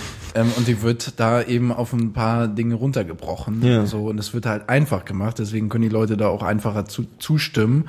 Und was im Endeffekt äh, entscheidend ist, die Leute suchen irgendwie nach Halt, nach Hm. Identität. Und das ist, wo wir gerade bei praktischem Nutzen sind, das gibt Religion und das ist ich, du kannst halt, äh, wie du sagst, wenn das irgendwie anspricht, Hm. Geht das, äh, äh, geht, gehen, gehen halt viele Leute auch gerne den Schritt, dann Ja. zu sagen, ja, also es ist irgendwie einfach, Ja, ja, richtig. zuzustimmen und man hat dann eben auch gewisse Regeln. Ja, also das ist ja nicht so, dass es jetzt irgendwie total äh, äh, frei ist. Das ist eine relativ das sind viel äh, eingeschränkte Gedankenmuster, die dann das äh, so Genau. die Theologie auch äh, bestimmen. Also Ja. wo wir bei Literalsinn äh, der, der Bibel waren, die muss natürlich so gewesen sein. Ja. Also äh, das ist, es muss so Gottes Wort sein, sonst funktioniert der Glaube auch nicht mehr. Ähm, ja, aber ja, also was ich gut, natürlich auch irgendwo gut finde, dass sie sich bemühen, irgendwo den äh, christlichen Glauben verständlich zu machen. Mhm. Also das ist ja auch was Wichtiges, was der evangelischen Kirche zurzeit anscheinend nicht so glückt, weil die Leute treten halt aus. Ja. Mhm. Ja. Ähm, Hat die, haben die äh, Evangelien verlieren die auch so viel wie die Katholiken? Äh, ich, ich glaube nicht ganz so viele, weil wir haben nicht so viele Missbrauchsskandale ähm, und wir dürfen heiraten. Das ist äh, Ganz ehrlich, ich glaube, das ist einer, einer der wichtigsten Punkte auch tatsächlich. Ja, aber ich meine, auch wenn ich mich mit Leuten unterhalte, die in der evangelischen Kirche sind, also äh, man ist halt drin, weil man in, äh, in Weiß heiraten möchte, weil man beerdigt werden möchte. Äh, man findet das auch grundsätzlich gut, aber wirklich da sich mit beschäftigt zu haben, das ist halt nicht mehr der Fall. Und, dass es dieser Glaube irgendwie eine äh, zentrale Rolle im Leben spielt, äh, das sehe ich auch nicht. Also und wie viele Leute gehen sonntags in die Kirche? Das sind dann sieben Stück oder was? Also, Und es ist ja auch immer ein bisschen die Frage, was man, was man eigentlich will, ja. Also was man jetzt mit dem missionarischen Gedanken irgendwie haben will. Will man einfach, dass alle irgendwie auf einem Zettel unterschrieben haben, dass sie das cool finden, aber es eigentlich ihnen egal ist? Oder will man irgendwie, oder dass sie all- alle irgendwie einem, einem, einem 20 Regel oder 30 Regelwerk strikt folgen? Oder will man, dass irgendwie äh, ähm, Leute sich, wir hatten es vorhin von Sünden und von diesem, dass Leute irgendwie, und das ist für mich immer Religion gewesen, irgendwie mh, Gedankengänge haben, um miteinander klarzukommen. Ja, Ja, genau. Und irgendwie mit diesem äh, äh, perversen Ding, was wir irgendwie alle mit uns rumtragen, irgendwie Bewusstsein und ein Verständnis, dass wir existieren, was vielleicht oder wahrscheinlich oder ziemlich sicher ähm, andere Lebewesen auf diesem Planeten nicht haben. Irgendwie damit müssen wir klarkommen und äh, ähm, da kann das irgendwie äh, hilfreich sein, aber das sollte ja irgendwie das Ziel sein und das Ziel sollte Genau. nicht sein, dass Leute irgendwo unterschreiben, ja, ich mach mit. Es soll nicht Manipulation sein, Mhm. es soll einfach Menschen äh, frei machen. ich. Also ich, ich äh, nehme gern das Bild, Religion ist das Parkett, auf dem du tanzen kannst. Ja. Äh, äh, tanzen zu ganz unterschiedlicher Musik, die das Leben dir eben mitspielt. Ja. Äh, das kann traurige Musik sein, Ja. das kann fröhliche Musik sein. Äh, das Leben spielt dir ganz viel verschiedene Situationen mit, mit Ja. denen du, auf die du irgendwie klarkommen musst. Und ähm, Religion findet eben, oder ich kann nur sagen, christlicher Glaube findet dafür eine, eine Sprache, die das zum Ausdruck bringt. Also, dass du in deiner Situation ähm, jemanden hast, an den du dich wenden kannst, dass du dein Leid zum Ausdruck bringen kannst äh, und dein Leid darin, allein darin schon, dass du da irgendwie etwas hast, woran du das wenden kannst, äh, das überwinden kannst. Ähm, Ja. Und das, äh, ja, Ja, ich glaube halt da, also definitiv gut zusammengefasst. ja, ich, ich glaube, darin liegt vielleicht auch die Stärke der Religion, wenn du so möchtest. Aber um halt nochmal ganz kurz drauf zurückzukommen, auf diese wirklich sehr, also die Dokumentation, die du von angesprochen hattest, äh, ich vermute, ich habe dieselbe gesehen, wo Ja. eben so äh, Jesus-Camps gezeigt werden, ähm, sowohl in den USA als auch in Deutschland, wo es halt auch sehr häufig wirklich ums Geld geht letzten Endes, ne? dass du halt deiner Gemeinde, deiner wirklich deiner kleinen christlichen Enklave ähm, so viel finanzielle Hilfe wie möglich zukommen lässt, äh, aber alles im Namen von Jesus und so weiter, wo man halt auch schon als quasi normal denkender Mensch, wenn man vielleicht nicht komplett äh, ähm, das gar nicht mehr hinterfragt, ähm, wo man dann schon stutzig wird letzten Endes, ne? Wo es dann wirklich heißt, okay, wenn wenn du an Jesus glaubst, dann musst du halt auch Jesus unterstützen und das geht halt mit finanziellen Mitteln, ne? Wo dann halt ein ganzes Geld letzten Endes drauf geht. Ähm, was ich persönlich auch immer ein bisschen ambivalenter sehe, um ehrlich zu sein. Ne? Ja, das, aber die, die, dieses Beispiel äh, ähm, kenne ich total und weiß genau, was du meinst. Aber eben eben die Werkzeuge, von denen du gesprochen hast, ähm, die eine Religion irgendwie bringen kann und eine Spiritualität bringen kann, ähm, das sind natürlich auch, ähm, die sind dann auch großartig. So, also wenn man, wenn man irgendwie jeder weiß, irgendwie das Leben ist halt ab und zu nicht so geil ähm, und äh, ähm, solche solche Methoden, solche äh, Gedankengänge zu haben und äh, äh, so Hilfe zu bekommen, ist natürlich äh, super großartig, aber das lässt sich halt auch, aber das ist das ist ja in allen Religionen irgendwie absolut gleich, also da, da, da, da ist also das lässt sich halt auch ganz krass missbrauchen, so ja. Das wollte also ich sagen. Das genau, sich halt also unglaublich das ist, instrumentalisieren einfach. Ne? Genau, und das ist halt im Endeffekt ähm, das Tragische an der ganzen Sache, ähm, warum auch Leute, die nicht religiös sind, äh, äh, oft dann einfach auch so eine, so eine eher so eine Anti-Haltung haben, so ja, das, die machen das auch nur, um Leute zu beeinflussen, weil es einfach so ein unglaublich mächtiges Werkzeug ist, ja, weil es einfach so ein wunderschönes Versprechen ist, dem man einfach wo dann die, die, wenn man nämlich irgendwann an dem Punkt ist, dass man an sowas glaubt, dass dann der Gedankengang, naja, dann ist es doch okay, dass ich irgendwie meine Kohle dafür gebe, weil ich gebe auch meine Zeit und ich gebe mein, meine, meine Kraft und ich gebe mein, meine Anwesenheit, dann ist diese andere materielle Sache ist ja auch bloß eine Kleinigkeit mehr, ja, das dann gar nicht mehr, also der Gedankengang ist dann nicht mehr weit weg und für, für Leute, die da irgendwie äh, sich gefunden haben, die Abzweigung zu finden, wo will mir jemand was Böses Ja. unter diesem Schild und wo will mir jemand was Gutes, ist halt dann auch echt schwierig oft. Ja, also ähm, grundsätzlich, weil wir ja auch schon Luther hatten und den, den Rückbezug zur Bibel, also was Paulus sagt, ist ja, einen fröhlichen Geber hat Gott lieb. Und das heißt, wenn du von dir aus Ja. eine Sache gerne unterstützt und du dahinter stehst, mit deinem Herzen quasi, wo deine Intention auch komplett dahinter steht, dann ist es schön, wenn du da gibst. Ja. Du sollst aber nicht geben, weil das irgendwie so von deiner Gemeinschaft verlangt wird. Ja. Und ähm, ich möchte da gar nicht drüber urteilen, äh, wofür Leute ihr Geld ausgeben. Ich finde äh, die Art und Weise, wie dann Geld eingetrieben wird, das wäre absolut nicht meins. Ja. Aber im- im Endeffekt kann jeder äh, darüber entscheiden und sollte äh, den, den Mumm haben, äh, zu hinterfragen, wofür er sein Geld gibt. Und da, da kann jeder wirklich mit seinem Geld machen, was er möchte. ich. Also, wo wir jetzt gerade so schon bei dem ganzen modernen äh, gelöst sind, ein Thema, was äh, äh, ich habe schon ein paar Mal erwähnt, als, als äh, katholischer, äh, äh, ich war ja mal in einem katholischen Jungeninternat für drei Jahre. Ui, ui, ui. Ja, ja, ja, für zwei Jahre. Hört, hört. Äh, äh, ähm, das war bei Weitem nicht so äh, drastisch, wie man das jetzt irgendwie denkt. Und keine Sorge, ich bin nicht angefasst worden. Es war alles ganz, es war alles ganz nett. Es gab so ein paar äh, komische Situationen, wie das halt so ist in der Pubertät, aber grundsätzlich ähm, alles easy peasy. Ähm, worauf ich hinaus will, ist, ähm, jetzt haben wir irgendwie äh, äh, von so modernen Strömungen wieder gesprochen.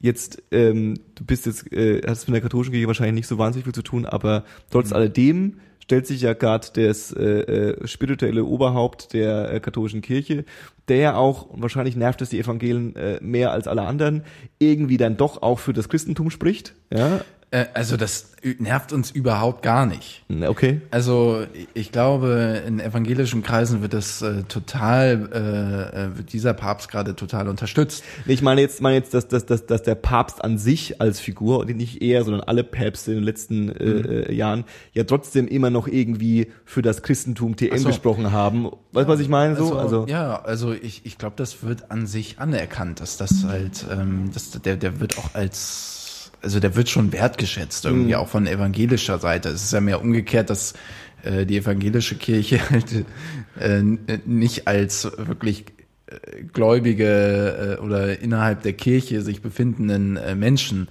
äh, angenommen sind. Es ist halt, also für die katholische Kirche ist äh, jemand äh, Christ oder rechtgläubig, wenn er Katholisch ist. katholisch ist, ja. Ja, ja. Ähm, für, für, für die äh, Protestanten geht's mir, äh, äh, wir sagen halt, es gibt eine verborgene Kirche. Wir, wir schauen nicht ins Innere. Wir wissen nicht, wie das im einzelnen Menschen aussieht, wie gläubig der ist, welche Gottesbeziehung der hat, äh, sonst weiß ich. Du kannst alles schauspielern. Ähm, und, und deswegen kann man das, ist die, die, die Kirche, ja. ist die Gemeinschaft aller Gläubigen. Ja. Und da, da muss man nicht irgendeiner Institution angehören. Ja. Ähm, das ist eigentlich der Punkt. Und jetzt hat der äh, Franziskus, legt ja richtig los jetzt. Ja. Und ähm, ich muss immer, ich muss immer schmunzeln, ähm, weil ich natürlich äh, äh, ähm, nach, nach, nach Ratzinger irgendwie, und das war so der, der erste, den ich so bewusst äh, auch politisch irgendwie wahrgenommen habe, irgendwie natürlich dann auch so meine, alle meine äh, schlechten äh, äh, ähm, Vorurteile bestätigt gesehen habe. Ähm, und dann äh, kommt Franziskus her und dann macht er da komische Dinge, äh, äh, will keinen Prunk, will keinen Protz, äh, irgendwie trägt sein Blechkreuz äh, Kreuz um sich her, äh, er läuft ohne kugelsichere Weste äh, und ohne kugelsicheres Auto äh, rum. Und jetzt äh, die die die die das das, das Sommerloch-Thema war ja im Endeffekt okay äh, die Kirche die katholische Kirche fragt ihre Anhänger wie das denn so ist mit dem Sex zum Beispiel. Ja das war ja so ein großes Thema wo sie irgendwie das erste Mal wohl tatsächlich mal so eine quasi fast schon naja es ist definitiv weit weg von basisdemokratisch, aber irgendwie demokratische Ansätze mal gefragt, was denn so das Stimmungsbild ist. Und dann natürlich auch die Ergebnisse, die rauskommen, ähm, zwar irgendwie gerade so ein bisschen gefeiert werden, so seht ihr, so ist es, aber auf der anderen Seite, das ist ja auch nichts Neues. Also irgendwie gefühlt, ja, er bricht viel auf und fragt viele St Fragen. Auf der anderen Seite hängt die katholische Kirche ja immer noch irgendwie vielleicht locker 30, vielleicht sogar 50 Jahre hinterher zum Teil, ja. Also so, so, so irgendwie Sex vor der Ehe. Ähm, in den 70ern war das, glaube ich, jetzt nicht so, dass, also worauf ich hinaus will, ist, äh, ähm, ist es gerade, wird es gerade so auch jetzt in, in, in evangelischen Kreisen so ein bisschen als Revolution gesehen? Oder ist es einfach nur so, mein Gott, okay, sie sagen halt jetzt das, was eh schon d'accord ist? Ähm, ich würde es so interpretieren, letzteres. Ja. Ähm, aber äh, also es ist natürlich trotzdem eine Revolution, dass, dass das überhaupt mal angesprochen wird, also vom Papst. Ja. Ähm, j- Jegliche Öffnung in die Richtung, auch mal eben ein bisschen mehr basisdemokratisch zu denken, was der Papst ja macht, also halt einfach die, die pluralistische Kirche auch sieht, die, Ja. und die er nicht äh, zentral aus Rom aus irgendwie regulieren kann ist absolut der richtige Ansatz. So, das ist auch der, der protestantische äh, Gedanke ja im Endeffekt. Ähm, und in, insofern äh, wird das eben auch, denke ich, sehr begrüßt von, von protestantischer Seite aus.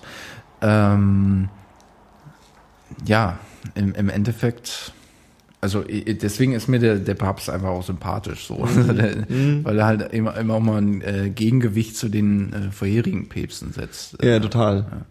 Ähm, ich weiß jetzt nicht, ob deine Frage beantwortet wurde. Ja, doch schon ein bisschen. Also, äh, äh, ja. Ähm, du hast es, wir haben am Anfang ganz kurz über dein Theologiestudium geredet. Ja. Jetzt kommen wir ja so langsam mal zum, zum, zum, zum Ende. Ähm, was äh, äh, ich, ich, ich glaube, ich weiß die Antwort schon, weil wir jetzt dich zwei Stunden haben reden hören, aber ähm, was, was ist denn dein Ziel jetzt nach, äh, nach dem theologischen Studium? Also willst du Pastor werden, um so ganz plakativ zu fragen? Ähm, ich halte mir die Option besu äh, besufft. Alles klar. Bewusst, Ja. bewusst offen, auch besufft. ja. ähm, also ich, ich, ich äh, mag einfach die evangelische Kirche. Ich mag meinen Glauben. Ja. Ähm, ich mag das Berufsbild der, der evangelischen Kirche, äh, des, des Pastors an sich.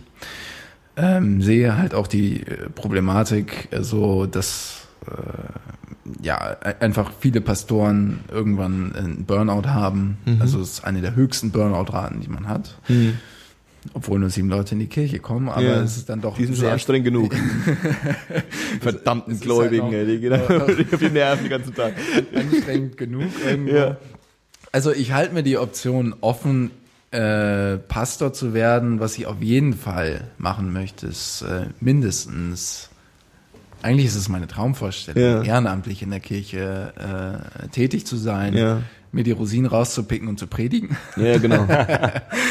ähm, ja, also ich, ich werde auf jeden Fall aktiv sein in der in der Kirche. So, das, Ja. das kann ich sagen, weil das ist äh, auch einfach ja ein Herzensanliegen. Ja. Ähm, das ist mehr als nur ein Hobby. Das ist ein Stück weit Identität, die ich da reingebe. Ja. Ähm, und äh, was ich sonst mache, das halte ich mir auch offen. Also ich, Okay. es gibt äh, ja auch andere Möglichkeiten für einen Pastor, das hatten wir ja auch schon. Genau. Äh, nicht für einen Pastor, für eine äh, äh, Theologiestudenten. Also, Und ähm, zam, zaram, zum Zam. Chriso, hast du noch was? Äh, ja. Ich wollte jetzt so mit so einem, mit so einem und mit, mit Effet? äh, äh, Wolltest du uns mit Effet rausbringen? was ist mit Effet? Nein, mit Schwung. Mit Schwung? Ach so. Mit Schwung rausbringen. Ach, ihr nennt immer so komische, ich bin doch kein echter Gymnasium, ich bin doch echt, echter Abiturient. Ihr ich immer glaub, so schwierige Worte in den Mund, das macht mich auch ganz wahnsinnig. Mit und so. Effe. Mit Effe. ich glaube, ich glaube, das, ich glaub, das eher so ein Fußballbegriff, oder? mit Effet. Mit Aber- Effe. Ja, Ja, Fußballer bin ich auch nicht. Ne, ich auch nicht. Mich würde jetzt schon noch interessieren, warum du kein richtiger Abiturient bist. Liegt das an deiner Kathol in deinem katholischen Internat? Ja? Ja, der Schwank aus meiner Jugend auf jeden Fall. Nee, das, tatsächlich könnte man das auch mit, ich, ich weiß noch, also ich habe, äh, äh, an- ich habe, ich habe, äh, ähm, eine, äh, äh, wie heißt das? Ein, äh, äh, ein Fachhochschulreife. Ach So, zwölfte Klasse quasi. Äh, genau, also ja, an der, an der Voss gemacht. Und ich weiß noch damals, da kommen wir zu der Anekdote zum katholischen äh, Ding. Äh, ähm, es gab in diesem katholischen Internat, gab es natürlich auch, ähm, es gab also der, der große Einfluss der katholischen Kirche war, es äh, haben da Nonnen gearbeitet, die wahrscheinlich auch für äh, für null Euro gearbeitet haben, also quasi von der Ja. Kirche bezahlt wurden, nicht von uns. Dementsprechend konnten sie sich da irgendwie ein paar leisten, die uns äh, mit mit äh, Essen versorgt haben und so was so was so was was Nonnen so machen. Und es gab eine kleine Kapelle in der äh, in dem in dem ähm, in dem Internat und es gab äh, ein der der der Rektor ähm, hat quasi einmal in der Woche äh, äh, so eine naja, Bibelstunde ist übertrieben so. Es war eigentlich doch relativ äh, offen. Da waren so die Oberstüfler zusammengesessen mit ihm und haben dann so ein bisschen über Spiritualität geredet. Das war so relativ relativ einfach eigentlich. Und es gab aber tatsächlich dann äh, ein, äh, ein, ein, ein, ein Pfarrer aus der aus der äh, aus Bamberg, erzkatholisches Bamberg, ja, äh, gab es auch einen Pfarrer, der dann glaube ich einmal im Monat oder wenn überhaupt äh, wenig, wenigstens zu den wichtigsten äh, Anlässen irgendwie einen einen Gottesdienst äh, veranlasst hat. Und da gab es natürlich auch einen Gottesdienst zum Schuljahresende.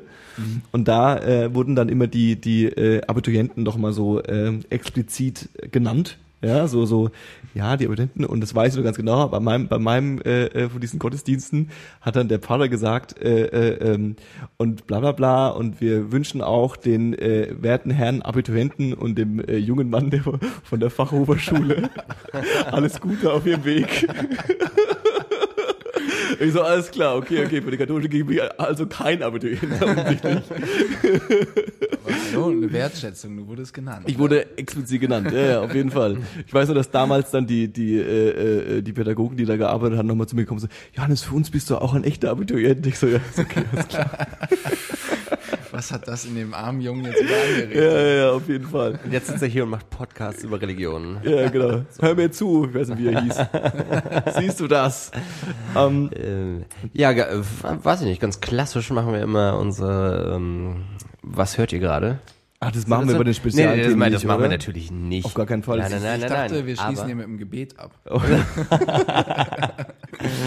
Ich wollte nämlich, ich habe nämlich gerade gesagt, gibt's noch irgendwas, was du sagen willst? Und da habe ich so befürchtet, dass er so, so, so, übrigens, Jesus wartet auf euch. er Jesus sieht alles, was ihr tut. Genau, Jesus liebt dich, ja, stimmt. Ich, hätte- Bist ich, ja hätte- einer von den modernen Hippie-Christen, die sind ja alle so ein bisschen entspannt drauf. wir sind also Larifari. Wow. Oh, das lasse ich mir jetzt nicht in die Schuhe schieben. Okay. Dann habe ich das nie gesagt, würde ich sagen. Okay. Ähm, ich hätte äh, vielleicht noch einen Buchtipp. Schieß mal los. Damage. Oh. Hm, okay. Äh, äh, Das ist ein das, das, religiöses Thema? Hä? Religiöses Thema? Ja, eben. Ja, dann leg deswegen, los. deswegen. Äh, das Buch nennt sich äh, Gott bewahre im Deutschen äh, von John Niven. Okay. ist ein schottischer Autor. Und äh, in dem Buch geht es darum, dass äh, Gott und Jesus tatsächlich reale Personen sind, die momentan Ja. im Himmel leben. Ja. Und ähm, ja, es ist, eine, so eine klassische Vater-Sohn-Beziehung. Und äh, Jesus sagt dann halt zu, zu äh, seinem Vater, du, ganz ehrlich, beim letzten Mal lief es halt echt nicht so gut, ne? so 33 nach Christus. Und ich will, ganz ehrlich, ich gib der Sache noch eine Chance und ich würde gerne mal wieder runter. Ja. Ne? Und jetzt ist es aber äh, dieser, dieser Jesus in diesem Buch, der wahrscheinlich nicht der reale Jesus sein muss, ähm, ist halt jemand, der Gitarre äh, spielen gelernt hat von Jimi Hendrix und äh, ein harter Stoner ist auch. äh, und er wird dann halt wieder zurückgeschickt in den 90ern äh, nach, ähm, nach Seattle, glaube ich sogar. Ja. Ähm, und denkt sich halt, okay, wir machen, wir wagen halt einen zweiten Versuch und niemand glaubt ihm halt, dass er wirklich der Jesus ist, äh, von dem alle Leute reden. Und ist halt unglaublich verwirrt davon, ähm, was sich aus dem Christentum entwickelt hat, was er eigentlich damals anstoßen wollte. Ähm, und es gibt dann so, eine, äh, so glorreiche zwei Seiten, wo wirklich aufgezählt werden, äh, welche christlichen Gru äh, Gruppen momentan am Start sind. Und das sind, ist wirklich eine Aufzählung, zwei Seiten lang, wo dann wirklich alle Sekten und so weiter aufgezählt werden. Äh, lang, lange Rede, kurzer Sinn. Ähm, er ist sehr verwirrt von der Situation und denkt sich halt, okay, wie erreichst du die Leute? Und er macht halt mit bei American Idol. Ne? äh, und äh, um dann um dann quasi äh, bis dahin zu kommen nach Los Angeles. Oh, er startet in New York sogar auf Ja. der Straße quasi Okay. als Obdachloser. Und um dann hinzukommen, äh, schart er dann eine äh, illustre Runde von Jüngern um sich und die reisen dann mit einem VW Bullybus äh, von New York nach Los Angeles und das ist dann quasi so die große Reise des Jesus.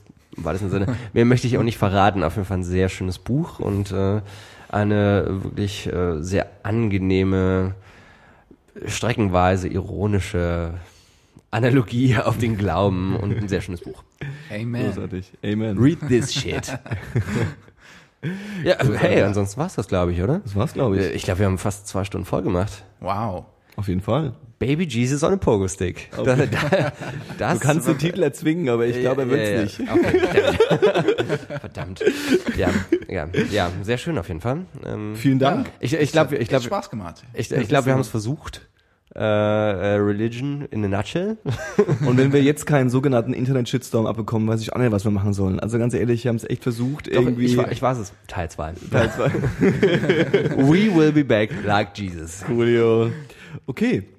Sagst Ja. du Tschüss? Ähm, sag du Tschüss. Ich gönn's dir. Das war 10, 2, 4. Heute mit Arnim. Und mit Chriso. Ciao. Und mit mir Johannes. Adieu. Dem Täufer. Johannes dem Täufer.